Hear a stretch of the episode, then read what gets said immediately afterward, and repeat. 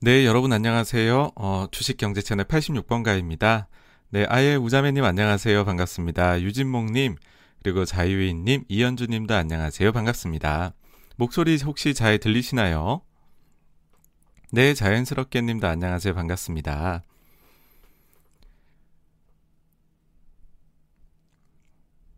아, 네, MS권님도 또 오셨군요. 어, 너무 감사드립니다. 안녕하세요. 아, 오늘 그 보니까는 지금 축구를 하고 있는 것 같더라고요. 저도 이제 스포츠를 좋아하기는 하는데, 근데 이제 사실 최근에는 TV를 거의 못 보고 있어요. TV를 못 보는 정도가 아니라 아예 집에서는 안 보고 있는데, 어, 그래가지고서 이제 자연스럽게 지금 올림픽 하는 것도 핸드폰으로 이제 하이라이트나 아니면은 뭐 이제 되게 중요한 중계들 이런 것들만 몇 가지들 이렇게 챙겨보고 있는 어, 그런 수준 정도라고 보시면 될 것 같아요. 그래가지고서 오늘 있는지 사실 몰랐었어요. 몰랐었고 지금 시간이 겹쳐서 조금 민망하기는 한데 예, 뭐 그래도 이것도 끝나고 나서 바로 전체 영상 올리니까 혹시 앞부분 놓치시는 분들 뒤에 보시면 좋을 것 같고 어 아니시고 이제 뭐 그 저희 이제 86번가 채널 지금 라이브로 시청하시는 분들한테는 뭐 좀 더 제가 에너지 넘치게 어 뭔가 좀 더 이번 주 내용을 한번 전달해 드려볼 수 있도록 하겠습니다. 네. 아, 네. 그 유주목님 잘 들리신다고요? 자유님 감사하고요. 그 다음 살피제 고양이님도 안녕하세요. 네. 아, 예, 반갑습니다. 네, 그러면 오늘 어떤 내용들로 구성되어 있는지 한번 목차를 보겠습니다. 오늘은 조금 심플한데 왜냐면은 조금 그 7월 FOMC 이쪽 에서 내용이 좀 많고 지난주 자산 시장도 내용이 좀 많더라고요. 그래서 조금 심플하게 구성이 되어 있습니다. 첫 번째는 매주 하고 있는 지난주 자산 시장에서는 무슨 일이, 두 번째는 어 지난주 지난주에 7월 FOMC 있었죠. 그거 리뷰를 한번 해 보고요. 그 다음에는 그 이제 어 댓글에 저희 질문으로 달려 있었던 내용인데 어 기관 투자자가 왜 5% 신고를 하는 것이냐라는 질문이 있었습니다. 그래서 거기에 대해 좀 말씀을 드리고요. 그리고 마지막으로 저희 다음 독서 모임 책을 어, 제가 이제 고심 끝에 결정을 했는데 책 제목은 이제 현금의 재발견 저자는 윌리엄 손다이크입니다. 이게 2012년도에 쓰여진 책이고요. 뭐 워렌 버핏도 추천하는 책이니까 조금 더 뒤에서 자세하게 말씀드리도록 하고요. 어, 첫 번째 꼭지인 지난주 자산 시장으로 어, 넘어가 보도록 하겠습니다.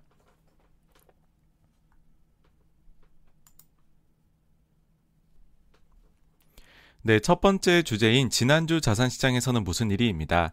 일단 지난주가 시작하기 전에 저희가 조금 어, 관심 있게 보았어야 되는 것들이 어떤 게 있는가 보시면은요. 일단 그 미국 주택 쪽 어, 좀 중요하게 보고 있습니다. 그래서 월요일에 나오는 신규 주택 판매, 목요일에 있을 이제 잠정 주택 판매, 잠정 주택 매매, 그리고는 사실 이제 하이라이트는 어, 목요일 날 새벽 3시 한국 시간으로요. 때 7월 어, 미국의 FOMC 결과가 나오는 그 30분 뒤부터는 인터뷰를 하는 요게 이제 좀 중요했죠. 제일 중요했죠. 그러고서는 매주 보고 있는 실업 지표 그리고 미국의 2분기 GDP, 어, 7년물 국채 입찰 그리고 PC 물가 그리고서는 뭐 또 부채 한도 협상이나 인프라 법안 연준 의장 어, 관련된 부분들은 상시 우리가 체크를 하자 이렇게 말씀을 드렸었습니다. 네, 그럼 일단 월요일로 넘어가 보면은요. 아, 네, ADJ 볼님도 안녕하세요. 반갑습니다. 어, 일단은 중국 시장이 주초에는 아주 그 문제를 심하게 일으켰었죠. 이때 당시에 엄청난 규제에 대한 흉흉한 소문들이 나돌면서 어, 중국 시장이 급락을 했습니다. 이게 이제 다른 시장에 또 좀 영향을 주었었던 그런 날이고요. 서구 증시로 넘어가게 되면은 미국에서 이제 신규 주택 판매 지표가 나왔는데 예상치는 3% 정도 증가를 봤는데 오히려 발표치는 6% 감소가 되었어요. 그래서 이제 이런 기사들이 나왔죠. 미국 신축 주택 판매, 팬데믹 이후 최저, 부동산 시장 붐 끝났나, 미국의 6월 신축 주택 판매가 급감했다, 가격 고공행진 속에 부동산 시장 붐이 서서히 끝물로 접어들고 있음을 시사하고 있다는 분석이 나오고 있다. 그러니까는 뭐 뒤에 이제 그 잠정 주택 매매에서도 비슷한 숫자가 나와서 말씀을 드리겠지만은요. 이제 가격이 너무 가파르게 상승을 했어요. 그러니까는 이제 그 집을 사려고 하는 사람들이 망설이게 된다는 거죠. 가격이 너무 이제 올라와 있으니까. 그래서 어, 그런 점들이 사실 이제 주택 판매 지표를 우리가 보자라고 제가 이제 말씀을 드리는 이유는 요거 자체가 만약에 이제 그 어, 이제 주택 쪽에서 가격이 좀 많이 상승되고 그게 유지가 되어 버리면은 나중에 이제 인플레이션 쪽에서 중앙은행이 좀 걷잡을 수 없는 부분이 있기 때문에 요점을 좀 보자는 거고요. 근데 이제 가격에 대한 저항이 나타나고 있다는 거잖아요. 그런 거 자체가 조금은 이제 어, 주택 가격의 상승을 좀 제약 아니면은 뭐 어쨌든 지금의 속도는 좀 늦출 수 있는 어, 그런 숫자가 나온 게 아닌가 전 생각을 합니다. 그리고 이제 장이 끝나고서는 테슬라 이번 주에 이제 아 지난 주에 실적 발표 되게 많았었죠. 어, 테슬라 실적 발표가 있었는데 잘 나왔습니다. 일단은 예상치 대비해 가지고서 매출도 5% 정도 잘 나왔고 주당 순이익이 굉장히 잘 나왔죠. 50% 정도 더 잘 나왔습니다. 그러다 보니까는 이제 잉여 현금 흐름 부문도 마이너스 예상치였는데 플러스로 나왔고요. 이거를 이끈 거는 무엇 이제 뭐니 뭐니 해도 무엇이었냐 하면은 마진 자체가 좋아졌다는 겁니다. 차량 부분에 이제 그로스 마진 자체가 25%를 이제 예상을 했는데 28.4%가 나와서 굉장히 잘 나온 거죠. 굉장히 잘 나왔다. 특히나 좀 더 고무적인 게 보통 뭐 기억하실 거예요. 테슬라가 실적이 조금 예상보다 잘 나왔을 때 야, 일단 크레딧 판매가 얼마나 잘 됐는지 보자. 아, 이게 예상보다 잘 됐네. 아, 실적은 크레딧 판매 때문에 잘 된 거예요. 이번 이런 식으로 평가절하 하던 게 많았었죠. 근데 이번에는 이제 크레딧에 의존하지 않은 이제 실적이 나왔다는 거고요. 어, 마진 증가가 굉장히 돋보였다는 거죠. 좀 특이한 사항이라고 하면은 어닝콜에서 사실 이제 타사에 대해 가지고서 굳이 뭐 예를 들어 질문이 막 되게 나오지 않는 한에는 타사에 대해 가지고서 기업들이 이야기를 잘 하질 않아요. 근데 역시나 조금 테슬라는 튀잖아요. 보시면은 이제 타사에 대해 가지고서 언급을 했습니다. 이번에 그것도 애플 두 번이나 저격이라고 이렇게 표현이 나왔죠. 한번 볼게요. 머스크 테슬라 conference call에서 애플 두 차례 저격. 리튬이온 핵심 코발트 테슬라는 애플의 2%밖에 쓰지 않는다. 그리고 애플의 앱스토어 정책을 겨냥한 거죠. 이거 이제 잘못됐다는 거죠. 이거 너무 과하다. 보시면은 이제 돌연 애플이 두 차례나 언급했다. 질문에서 별도로 애플이 언급되지 않았음에도 불구하고 굳이 애플을 소환했다는 것이다. 우선은 코발트에 대해서인데요. 그러니까 요거는 이제 이런 질문이 나온 거죠. 테슬라가 코발트를 많이 쓰지 않느냐 하는 질문이 나왔고 여기에 대해 가지고 답변을 자기네 얘기만 해야 되는데 애플은 배터리와 스마트폰, 노트북에 거의 100% 코발트를 사용한다. 가정 평균 기준으로 애플이 100%를 쓴다면 우리는 2%만 쓴다. 이렇게 답을 했다는 거죠. 음, 이제 그 코발트에 대해 가지고서는 뭐 여러 가지들 기사 같은 것들 소식 들으셨을 거예요. 이게 조금 이제 그 콩고 같은 데에서 채굴이 되는 거는 좀 인권이나 이런 면에서 문제가 있다는 그런 얘기들이 심심찮게 나오고 있잖아요. 그러다 보니까 이제 코발트 이슈가 조금 있는 거고 여기에 대해 가지고서 애플에 저격을 한 거죠. 두 번째는 이제 애플 앱스토어의 폐쇄성을 이제 비판하는 어, 표현을 한 건데 이제 벽으로 둘러싸인 정원이다. 이런 단어를 언급했습니다.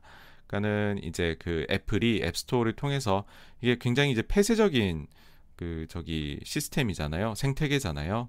근데 이제 여기에 대해 가지고서 사실 좀 또 이슈가 있었던 게 애플이 어 보시면은 에픽 게임즈 하고서 뭐 유료 결제 이거 의무화 어 가지고서 좀 다툼이 있었었는데 이거 굉장히 폐쇄적이다라는 거죠. 근데 이거는 또 이제 어디서 나온 거냐 하면 충전소를 테슬라가 충전소를 이제 경쟁 업체들이 쓰도록 허용할 것이냐 이런 질문이 나온 거죠. 그러니까 머스크가 지속 가능한 에너지의 도래를 지원하는 것이 우리의 목표이다. 우리는 이제 벽으로 둘러싸인 정원을 만들어 경쟁 업체들을 당황시키는 게 아니다. 예. 그래서 이제 사람들이 아왜 이렇게 머스크가 애플을 갑자기 저격했을까? 이제 인력 유출에 대한 불만이 자리 잡고 있는 거 아니냐. 애플도 결국은 어, 자율주행, 그 다음에 친환경 이쪽으로 애플카 커넥션 그 링크가 한국 기업들에도 좀 걸려 있잖아요.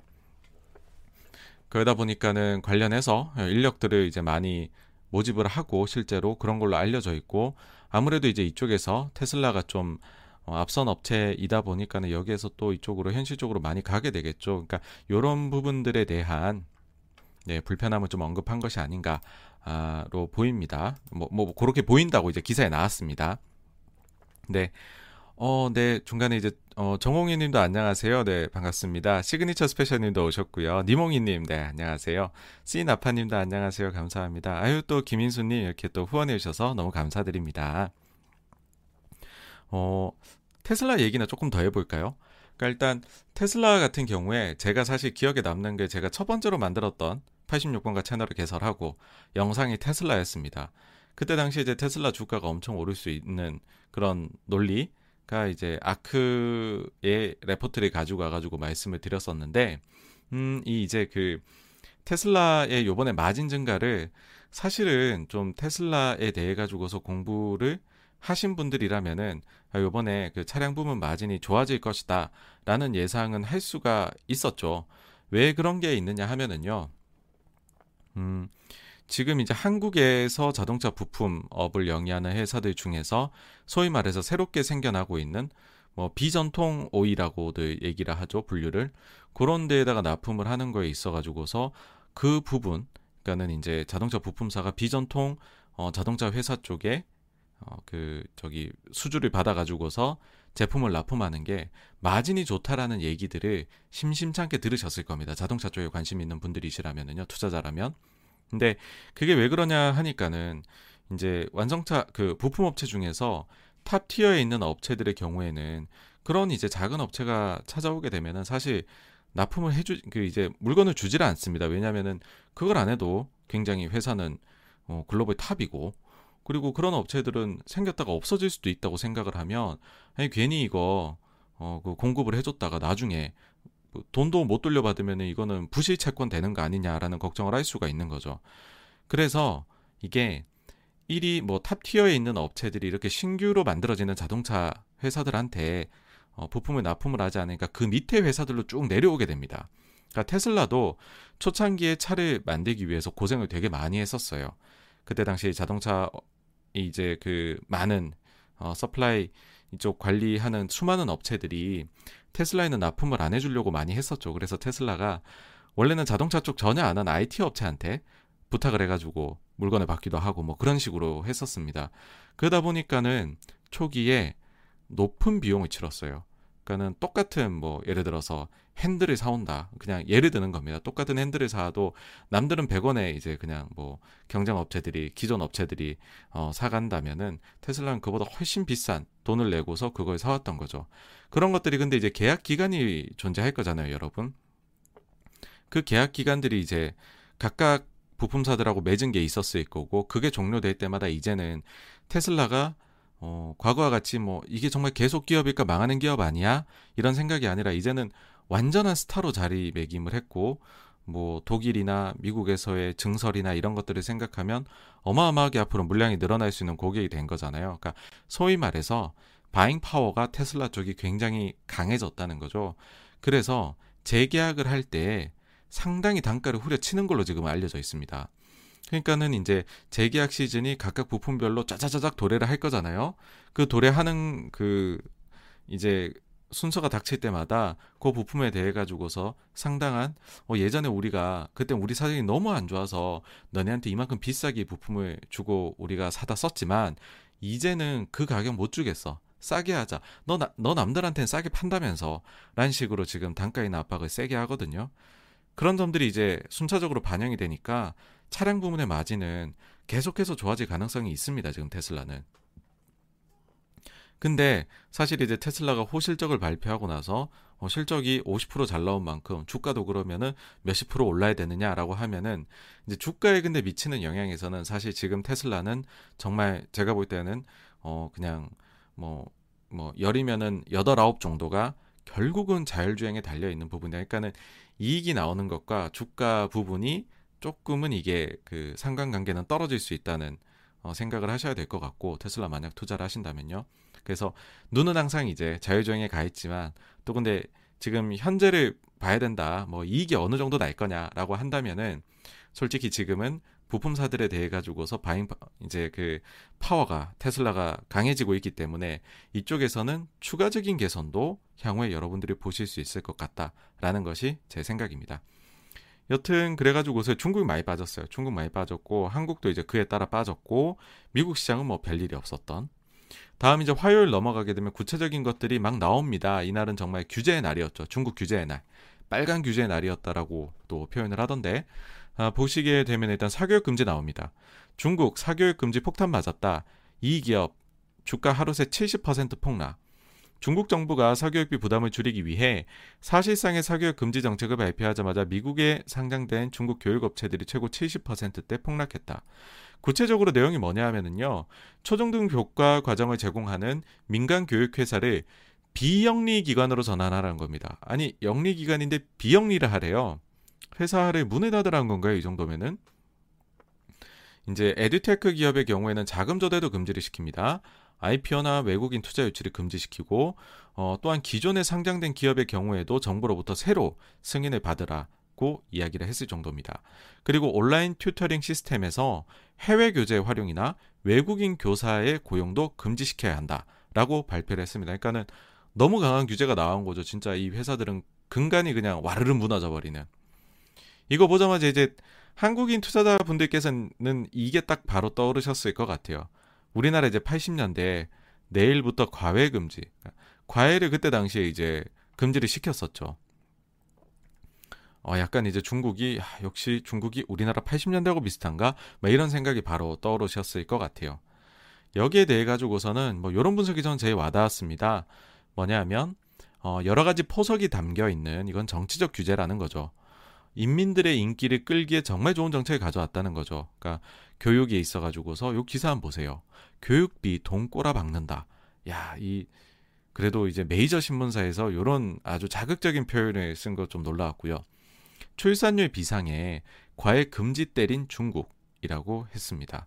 아, 중국이 최근에 출산율이 계속해서 떨어지면서 그러면서 이제는 한 자녀 정책이 아니라 이쪽도 그 이제 자녀 숫자에 대해 가지고서도 제한 안 두고 오히려 지금 이제 보조금 주는 것까지 얘기를 하고 있다. 뭐 그런 거 뉴스로 접하셨을 텐데요. 이처럼 왜 이렇게까지 얘기를 안 났느냐 하니까는 교육비 부담이 너무 심하다는 거죠. 그러니까는 인민들의 교육비 부담이 심한데 이거를 이제 규제를 딱 해주면 인기를 끌기 너무 좋다는 거죠. 그리고 그 이제 각종 플랫폼 기업들이 상당히 이제 파워가 세져가고 있습니다. 국가하고 뭐 약간 어, 어떻게 보면 이제 과거에는 너무 작았고 국가에 이제 잘 보이려고 노력을 했겠죠. 작으니까 뭐 아니면 국가에서 신경도 안 썼어요. 근데 이제는 너무 영향력이 커지다 보니까는 아 이거 조금 규제를 해야 되겠는데 이건 사실 중국만의 일이 아니라 미국이나 유럽에서도 똑같이 이야기가 나오고 있잖아요. 근데 그 중에서 어떻게 보면 제일 약한 고리를 건드린 거죠. 교육업체는 사실 건드려 가지고서 이 업체가 뭐 극단적인 경우에 뭐 정말로 부도가 날 수준까지 엉망진창이 된다. 라고 하더라도 중국 전체 경제에 미치는 영향은 좀 적을 수 있잖아요, 여러분. 근데 만약에 진짜로 뭐 쇼핑이나 이런 쪽에서 어마어마한 사이즈가 되는 곳에다가 그러면 이제 거기서 고용되고 있는 사람들 뭐 이런 것도 많겠죠. 그런 데들이 이런 식으로 아주 막무가내식의 규제를 가했다라고 하면은 너무 미친 영향이 컸겠죠, 단기간에. 그러니까는 가장 약한 플랫폼 고리를 건드리고서는 나머지 기업들한테 너네도 알아서 잘해라는 신호를 보내는 그런 정책이지 않나라고 생각을 합니다. 근데 이날에 이것만 나온 건 아니었어요, 사실. 뭐냐면 음식 배달 업종도 규제를 한다. 자, 중국 음식 배달 노동자 보호를 강화하겠다. 인터넷 기업 규제 외연 확대. 그러니까 중국 국가시장감독총국은 26일 인터넷 홈페이지를 통해 인터넷 음식 배달 서비스 플랫폼의 의무를 실천하고 배달원의 권익을 철저히 수호하는 것에 라고 되어 있습니다. 이거 이제 구체적 내용이 뭐냐 하면은요. 그동안에 이제 복지제도 사각지대에 있었던 배달원들의 복지를 향상하라고 지시를 한 건데 사실상 사회보험 가입을 의무화한 것입니다. 2020년 말 기준으로요. 중국에서 지금 배달 노동자 수를 보면은 어 1위 업체는 950만, 그다음에 이제 300만, 그러니까 1000만 명 넘게 배달 노동자가 있다는 거죠. 근데 이분들한테 쉴 수 있는 대기 장소 마련을 하는 등 여러 가지 이제 근무 환경을 개선해라. 그리고 음, 보시면 저희도 이제 빨리 받고 싶잖아요. 근데 그러기 위해서는 또 위험하게 고개 운전을 해야지 빨리 오는 거잖아요. 중국도 마찬가지인 거죠. 음식 주문 분배 알고리즘이 너무 타이트하다는 거죠. 이걸 좀 개선해서 노동 강도를 낮춰라.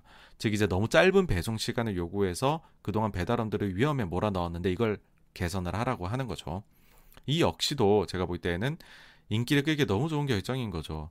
누가 봐도 안전에 대해 얘기하고 환경 개선 얘기하고 아니 사회 보험 정도는 가입해야지. 거기다가 여기 종사자 수도 어마어마하게 많다는 거죠. 그러니까 이거 또 인기를 끌기에 좋은 저는 뭐 결정이지 않았나라고 생각을 합니다. 근데 이제 조금 이제 사람들이 야 이거 중국이 선을 넘는 거 아니야? 라고 생각을 하게 했던 거는 오히려 이거였다고 보는 게 텐센트였어요. 텐센트가 위챗의 신규 가입을 중단을 시켰다는 소식이 들려왔습니다. 중국 위챗도 신규 가입 중단. 초강력 규제 기업들 흔들.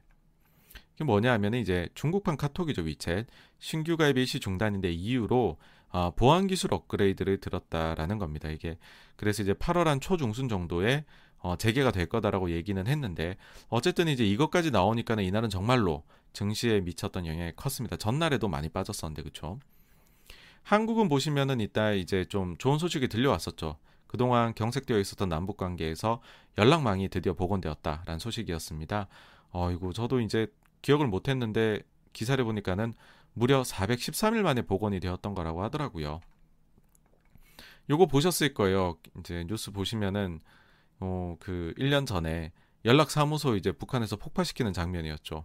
이거 폭파하는 거 구조를 잘못 짜가지고 자기네 건물도 반파시켰던 그런 이제 폭파였는데 어쨌든 이제 이거 이후로 이제 관계가 겨우 이제 연락만이 복원이 됐다라는 거고 외신에서는 한수 더 뜹니다. 정상회담까지도 예상이 된다. 그래가지고서 이제 이게 각종 외신들의 이제 당시에 헤드라인을 좀 장식을 했었는데, 근데 우리나라 이제 정부에서는 일단은 부인을 합니다. 남북 정상회담 논의 외신 보도, 어, 요거는 이제 부인 음, 아니다. 근데 이제 비대면 음, 그 가능성은 열어놨다. 뭐 이런 식으로 나왔죠. 근데 이제 그 유력한 대선 후보 중에 한 분이시고 어, 국무총리를 전직으로 하셨던 이낙연 지금 그 후보의 경우에 남북 정상회담 내년 2월 베이징 올림픽 가능성 높아라는 이야기를 또 어, 했더라고요. 그래서 요걸 보면은 대선이 3월인데 정상회담이 2월이면 야, 요거 그림 참 잘 나온다. 어, 그런 생각은 들었습니다. 예. 그래서 연애 코스피는 살짝 반등을 했었고 어, 상위 종합은 또 2% 이상 빠졌어요. 그 다음에 다우하고 나스닥은 전일에는 거의 좀 보합권이었는데 이날은 약간 빠졌죠. 네, 그 그 다음에 이제 수요일 날 넘어가서 이제 보시면은요. 한국 증시에서는 뭐 사면론이 좀 뜨거웠습니다. 그러니까 헌정회라고 하죠. 전직 국회의원 모임인데요. 여기에서 그 기사에 나온 대로 전 적었습니다. 이명박, 박근혜 전 대통령, 그 다음에 이재용 어, 삼성그룹 어, 그 부회장에 대해 가지고서 헌정에서 사면을 요청을 했다. 근데 이제 이게 돌아가는 걸 보니까는 그 여기에 대해 가지고서 이제 가장 뭐 멘트를 언론에 대놓고서 할 수 있는 자리에 계신 분은 법무부 장관일 거잖아요, 여러분. 근데 법무부 장관이 어 사면 요청에 대해 가지고서 자 보세요, 박범계 법무부 장관이 박근혜 MB는 시간상 불가하다라는 식으로 인터뷰를 한 거죠. 그러니까는 여러분들이 이제 뭐야 세 명에 대해 가지고 얘기를 했는데 장관은 두 명에 대해서만 시간상 불가라고 얘기를 하네. 그러니까 바로 나온 얘기가 이제 그 금융 쪽에서는 그러면은 이정 부회장은 사면이 되나 보다. 막 이런 식으로 이제 얘기가 나옵니다. 그러니까 황급히 이제 진화에 나서죠. MB 박근혜 이재용 원포인트 특사 대통령 그럴 뿐 아니다. 그러니까 사실 특사라는 거는 사면이라는 거는 대통령 고유 권한입니다. 대통령의 결정이 필요한데 그러니까는 이제 그 뭐 요런 논리가 이제 좀 퍼져 나가기 시작을 하니까는 어 세 사람 다 언급을 해가지고서는 대통령 그럴 뿐 아니야 이런 식으로 이제 좀 진화에 나섰던 네, 그런 약간 총극이 벌어졌었고요. 그러고 나서 보니까는 그 이제 가석방 심사위에 올라갔다라는 기사가 나오기 시작을 합니다. 그래서 요 심사위가 다음 달 9일에 열린다라고 얘기를 해요. 그래서 뭐 지금은 일단 뭐 제 생각 제가 볼 때 증시에서는 어 그 금융권에서는 JY의 가석방에 대해 가지고서 좀 가능성이 높게 점치고 있는 것이 아닌가 싶고요. 그러다 보니까는 이게 또 기억이 나더라고요. 지난번에 이제 상속 이런 거 관련해 가지고 제가 특집으로 몇 번 다뤘었는데 그때 당시에 좀 특이했다라고 했던 게 있었어요. 여러분들 기억을 하시겠지만은 이제 그 홍라이 관장이 그 상속을 많이 받았죠. 많이 받으셨는데 그 중에서 이제 상속세를 내기 위해 가지고서 그 저기 삼성전자를 담보대출을 메리츠 증권한테서 받은 게 있어요. 그러니까 계약 체결일이 4월 29일입니다. 4월 29일. 이때 당시에 이거를 가지고서 이제 그 6번에 대한 거니까 여기에 매칭이 되죠. 자, 그, 그 천만 주, 삼성전자 천만 주 가지고서 5천억의 대출을 받은 거죠. 5천억. 5천억의 대출을 받았는데 일단 금액이 크죠. 그렇죠? 5천억이라는 게 제일 크고 단일로는 특이점이 두 가지가 있는데 하나는 다른 것들은 다 2%대 이자율인데 요거는 5%의 이자예요. 굉장히 높다는 겁니다. 그리고 기간이 4월 29일에서 보시면 나머지들은 뭐 계약 기간이 요 위에 바로 보시면 이제 1년이죠. 그쵸 요거는 3개월입니다. 7월 28일까지. 요 관련해 가지고서 뭐 또 추가로 그러면 3개월 연장을 했을 수도 있고요. 요 가능성이 제일 높겠죠. 아니면은 뭐 다른 거래 담보 잡힐 수도 있고 한데 8월 초에 또 어떤 공시가 나는지 한번 지켜봐야 되는 이슈가 있을 것 같습니다. 자, 이제 중국에서는 진화에 나서요. 예, 뭐 이거 뭐 증시가 너무 하락을 하니까는 아이고 이거 우리가 사실은 그게 아닙니다. 이런 얘기를 하는 거죠. IPO 이제 상장은 계속 허용한다. 미국에 미국에 대해서. 자, 증시 붕괴에 논란 중국 해외 IPO 허용 정책 도입 신중할 것. 그다음 이제 그 더 구체적으로는 사실 해외라고 했지만 뉴욕이죠. 중국 증권 당국 요건 맞으면 중국 뉴욕 증시 IPO 허용한다. 그러니까 디디 추싱부터 해가지고 지금 난리가 난 거잖아요. 구체적으로는. 근데 이제 그가 아니다. 우리 IPO 허용하는 하는 거야. 걔네가 조금 어, 데이터 관련해서 개별적인 이슈가 있었던 거야. 이런 얘기를 하는 거죠. 이제 이런 것도 덧붙입니다. 다른 산업은 겨냥하지 않아요. 지금까지 해서 끝입니다, 여러분. 이런 거죠. 중국 정부와 관영 매체가 긴급히 뒷수습에 나서고 있다. 다른 산업을 겨냥한 것이 아니며 중국 자본시장 기초 체력은 약하지 않다. 뭐 이런 얘기인 거죠. 중국은 근데 이제 사람들이 보기에는 뭐 너무 투자하기 위험한 거 아니냐. 근데 뭐 이런 걱정 예 당연히 할 수 있는 거고 그래서 뭐 위에 말씀드린 대로 이제 추가 이제 주가 대폭락 이거 이제 어떻게 좀 그 해결할 수 있느냐. 하여튼 중국에서 긴급 회의하고 이날 이제 국가대가 아, 중국에서는 출동을 했다라는 썰이 있습니다. 예.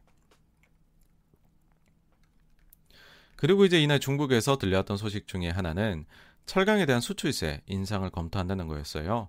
그러면 이제 우리나라는 좋죠. 그러니까 글로벌 사실 철강 업체 다 좋아지는 겁니다. 왜냐하면 중국에서 물량을 막 뿜어내 가지고서 세계로 뭐 값싼 가격에 철강 제품을 생산해 버리면은 그럼 이제 다른 국가에 있는 철강 업체들이 단가 인상을 쉽사리 할 수가 없거든요. 근데 중국이 수출세 인상을 해버리면 그러면은 수출에 대해 가격이 올라가니까 그러면 그만큼 인상되는 만큼은 다른 나라 철강 업체들이 가격을 인상시킬 수 있는 여지가 생기는 거죠. 그래서 기사가 납니다. 이제 어 부가 임박했나? 국내 철근 업체가 그러면 이익을 얻을 수 있는데라고 했는데 실제로 그 다음 날에 인상을 땅땅땅 확정지어서 발표를 했습니다. 그리고 이제 주초에 그 아주 그냥 핵폭탄을 맞은 업체들이죠. 교육 업체들. 여기가 또 의외로 살기들이 찾아요. 그러니까 주가가 그래서 빵 떨어졌다가 지금 요러고 있는데 무엇인고 하니까 저희가 이제 구체적으로 어떤 그 제재를 받았는지 보자는 거죠. 뭐냐면 초중등 교과 과정을 제공하는 민간 교육 회사를 비영리 기관으로 전환한다라는 얘기였다는 거죠. 자, 초중등 교과 과정을 제공하는 그럼 초중등 교과 과정을 제공하지 아니한 거에서 교육을 하면 되는 거잖아요. 이, 렇게 이제 살 길을 찾는다라는 거죠. 그래서 뭐 예체능이나 그러니까 이 업체들이 실제로 뭐 그 대표가 뭐 언론에 인터뷰를 하거나 뭐 이런 것들을 통해서 밝힌 방법이 이겁니다. 아, 우리가 지금 강화된 규제 속에서 어떻게 살아남을 거냐? 예체능 할게요. 방과후 돌봄 서비스 하겠습니다. 체육 쪽 강화하겠습니다. 아트 쪽, 뭐 드라마나 이런 거, 연기 교육 이런 거 있죠. 그런 스쿨들을 네, 열겠습니다. 등등등등 해가지고 하여튼 교육 업체로서 초중등 교과 과정 제공을 제외하고 나머지를 다 하겠다라고 선언을 하고 나섰습니다. 서구 증시로 가게 되면은 아무래도 요즘에 좀 코로나 숫자가 올라왔죠. 그러니까 마스크를 다시 써라라는 얘기가 나오고 있습니다. 그러니까 미, 국 마스크 반발 극심, 연방 공무원 백신 의무화 검토, 델타 변이에 손든 미국 백신 접종자도 실내 마스크 써야. 그러니까 이거 대해 갖고 굉장한 감론 의박이 있고 뭐 글쎄요. 사실 이게 뭐 저희가 완벽히 알 수 있는 게 아니다 보니까는 그나마 그러니까는 딱 하나만 봐야 된다 그러면은 지금 확진자 추이가 어떻게 되고 있느냐 사실 뭐 그거밖에 볼 게 없습니다 저희가 그래서 요쯤에서 한번 어, 지금 글로벌 상황이 어떤지 한번 체크를 한번 해보고 가실게요. 보시면은 뭐 주요국이라고 할 수 있는 데들이 뭐 많이 걸린 데가 요런 데겠죠.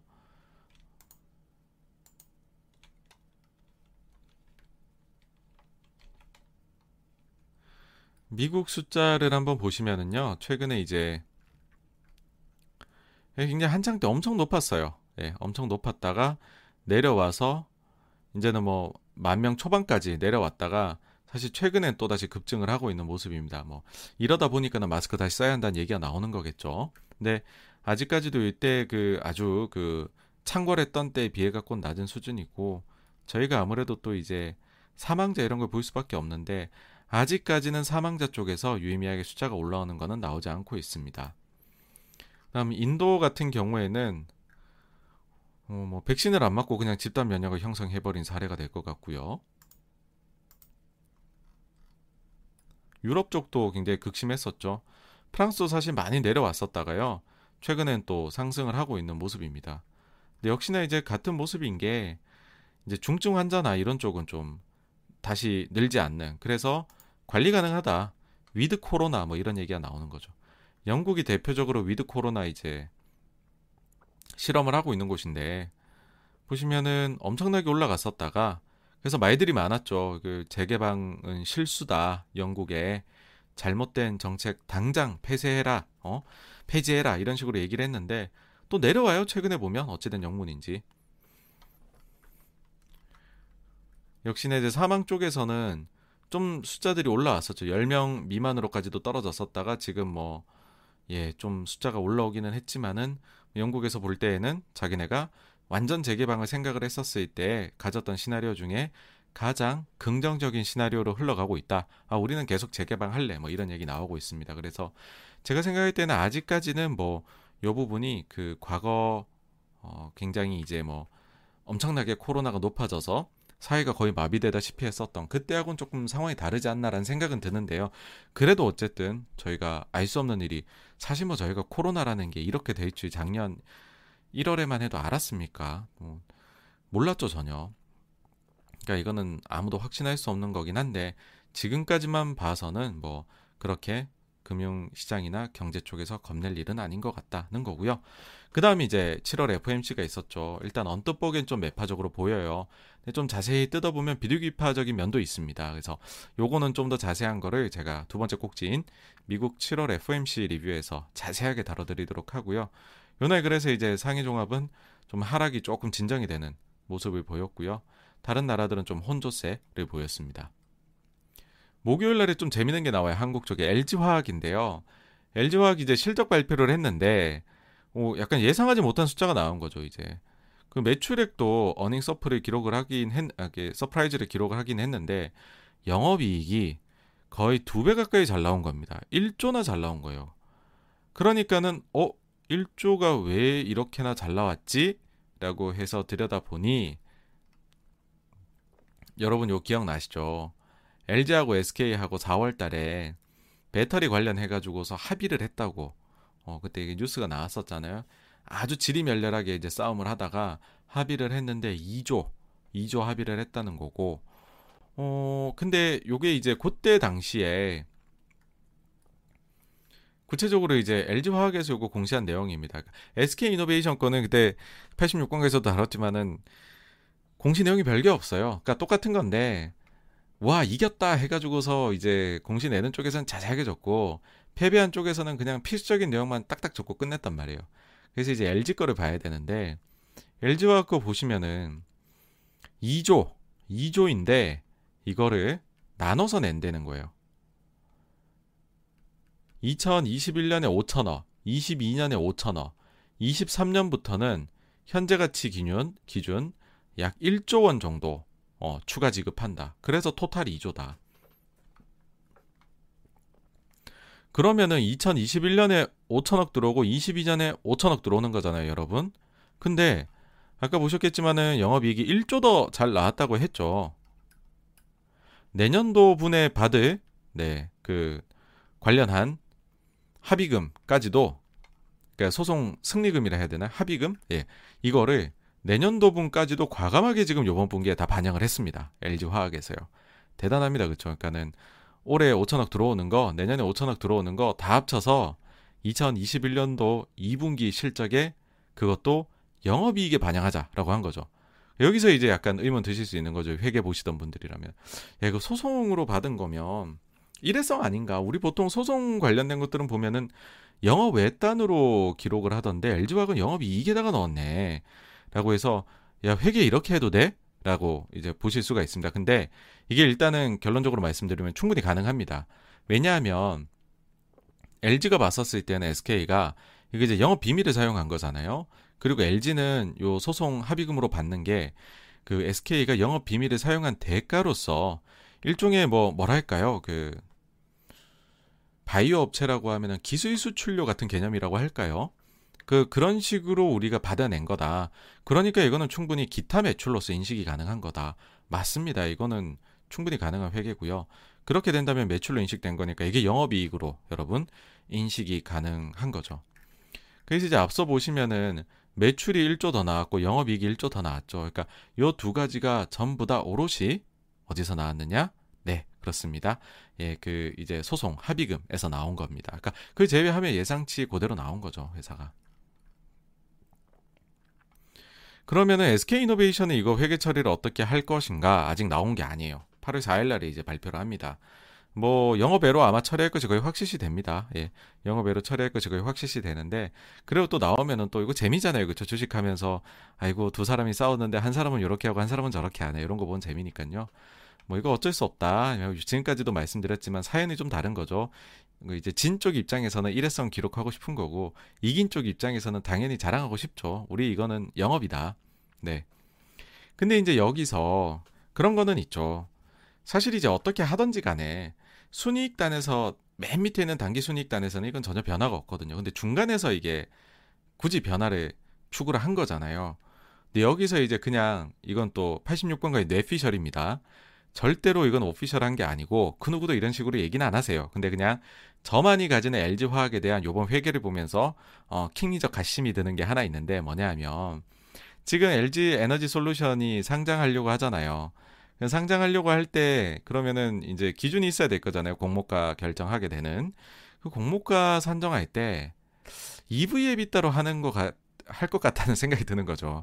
이게 뭐냐면요. EV에 빗따라는 거는 이게 이제 주식 하시는데 어렵습니다. 그렇죠? 이런 것까지 알아야 되고 PL, PBR까지인데도 뭐 EV에 빗따까지 나오면 이제 어려워지기 시작을 해요. 이거는 뭐냐면 EV enterprise value예요. 전체 기업 가치라는 거는 이제 시가총액 더하기 순차입금이다. 그리고 요거 요거랑 이제 그 EBITDA 요걸로 나눠야 된다. 그러니까는 이제 EBITDA라는 거는 EBIT 이제 영업 이익이고요. 그 다음에 이제 D D하고 A는 이제 그 유무형 감가상각비죠. 원래는 요거 이제 EV EBITDA 많이 쓰는 게 M&A 하고 요런 쪽에서 많이들 사용을 하세요. 왜냐면 국가별로 영업 이익이니까는 이제 국가별로 그 뭐냐 그 법인 수율 다를 거잖아요. 그러니까 순이익으로 비교하기가 조금 어려울 수 있거든요. 근데 영업 이익이니까는 이제 세율 같은 거 안 들어가고 또 감가상각에 대한 기준들이 상이할 수 있잖아요. 그래서 순이익만 봤을 때에는 어떤 게 좋은 기업이고 나쁜 기업이고가 조금 요게 헷갈릴 수 있거든요. 섞여 이게 약간 오염될 수 있어요. 소위 말해서 자료가. 감가상각비를 더해서 그런 서로 간에 이제 상이한 회계 기준의 방법 이런 것들이 다 이제 그 조절을 해가지고서 진짜 서로 딱 비교 대상이 될 수 있게 어, 일단은 그 숫자들을 만들어 놓고 한번 그 회사들이 몇 배인지 비교해 보자는 거죠. 그래서 이제 그 EV 에비타 이제 제가 볼 때는 그 아, 아 어, 말이 꼬이네요. 그래서 이제 그 여기에서 제가 왜 이제 킹리적 가심이 드냐면 영업이익에 넣었잖아요. 소송 관련한 거 1조를. 그러면은 에비타 커지거든요. 그쵸? 그러면은 이게 제가 볼 때 공모가 정할 때 도움이 될 것 같거든요. 일단은 제일 쉬운 방법이 PER을 쓰기는 LG화학이 제가 볼 때 어려울 것 같아요. 왜냐하면은 이제 LG화학이 그 전에 공시했던 내용들 보면 전지 사업 부문 영업이익이 2018년도에는 2,100억 정도 흑자였는데 19년, 20년에는 이제 리콜 이런 거 발령되면서 적자였단 말이에요. 그럼 당연히 PER을 못 쓰겠죠. 마이너스인데. 그렇다면은 이제 PBR 그다음 간단한 방법이죠. 쓰기에는 지금 에너, LG 에너지 솔루션 이제 분할해 가지고 1분기 분기 보고서에 이제 자기 자본 보면은 지배주주 기준 자본이 7조 3천억 정도 됩니다. 7조 3천억. 근데 흔히들 하는 얘기가 LG 에너지 솔루션은 상장하면 무조건 100조다. 어, 100조짜리 기업이야. 얘기들 하시죠. 그럼 만약 시가총액이 100조 100조를 받으려면 그럼 지금 지배주주 자본이 7조 3천억인데 그럼 PBR이 몇 배입니까, 여러분? 물론 이제 100조 밸류다라고 하고서 그럼 대주주 지분율은 100인데 지금 70으로 낮추고 30%를 신주 발행한다. 라고 해버리면 100조에 30%니까 30조 들어오겠죠. 그러면 지금 이제 7조 있으니까 거의 한 40조가 자기 자본이 되겠죠. 그렇죠, 여러분? 그래 버리면은 100조로 상장을 해도 상장 후의 가치로 보면 PBR이 2.5배 이러면 이제 value가 나와요. 요거가 가능을 하기는 한데 근데 일단은 상장하기 위해 신고서를 작성할 때에는 기존 자본 가지고서 해야 될 거거든요. 그럼 이게 PBR이 13배가 돼 버립니다. 이거 되게 좀 부담스럽다는 전 생각이 들어요. 그래서 아, PBR을 쓰기에는 LG화학이 좀 부담스 아, LG 에너지 솔루션이 나중에 상장할 때 부담스럽지 않을까. 그럼 남은 방법이 현실적으로는 EB 에비따다. 그러면은 이제 에비따가 커질수록 더 높은 그 공모 가격 산정이 가능해지는 건데 그냥 에비따에 높일 수 있는 방법이 뭐가 있을까? 그랬을 때 소송 관련 금액을 이제 그 영업외로 넣으면 에비따가 전혀 도움을 못 받잖아요. 근데 이거를 영업이익 에빗에다 넣어버리면은 1조가 플러스가 되니까 뭐 한 최근 3년치 이런 거 평균하거나 하겠죠. 그래서 어쨌든 킹리적 가심입니다. 한번 지켜보시죠. 이게 성지가 될지. 나중에 LG 에너지 솔 LG 에너지 LG 엔솔이 상장을 할 때 과연 어떤 방법을 사용해서 공모가 산정할지 한번 보시면은 이것도 좀 재밌는 관전 포인트 될 것 같고요. 그다음 한국 쪽 어, 추가 뉴스가 있습니다. 기업 쪽에서 신한지주인데요. 신한지주가 분기 배당하는 것을 드디어 정부에게서 허락을 받았다는 뉴스입니다. 그러니까 뭐 이제 그 우리나라 은행들이 코로나 이후에 배당에 제한이 걸렸었어요. 왜냐하면 상황도 어려운데 은행들한테 사실 또 여러 가지들 또 정부에서 여러 이제 그 위기 상황에서 특혜들도 줬었죠. 물론 또 안 좋은 것도 덤터기로 좋지만은 그러다 보니까 정부도 할 말이 있었죠. 이 위기 상황에 너네끼리 배당 갈라먹게 하지 말아라. 그랬는데 그래도 너무 오래 할 수는 없잖아요. 그래서 올해 7월부터는 요거를 이제 풀어 이제 풀리는 걸로 원래 6월 말까지의 규제였고 연장하지 않는 걸로 얘기를 했었어요. 기사들이 나왔었죠. 보시면 6월 말에 나오는 기사들인데 모든 은행, 은행 지주 7월부터 중간 분기 배당 할 수 있다. 자, 배당 제한 풀린다. 7월부터 자율 결정이다. 이렇게 나왔습니다. 그래서 기대감이 업 커졌었죠. 그리고 이제 신한지주는 그럴 줄 알고 이미 만반의 준비를 해뒀습니다. 역시나 이제 신한이 잘해요. 그쵸? 보시면은 주주총회 3월 달에 할 때 안건에 아, 중간 이제 그 원래 중간 배당까지만 돼 있었는데 분기 배당을 추가를 합니다. 그래 가지고서 아, 우리는 이제 분기 배당도 할 수 있게 정관도 다 바꾼 거예요. 이제 실행만 하면 돼요. 거기다가 사상 최대 이익도 보세요. 신한금융 2분기도 사상 최대 실적, 아, 균형 잡힌 성장세 지수, 사상 최대 이익도 냈고 배당은 뭐 이익에 비례하게 이익에 이제 따라갖고 내 이제 줄 수 있는 거니까요.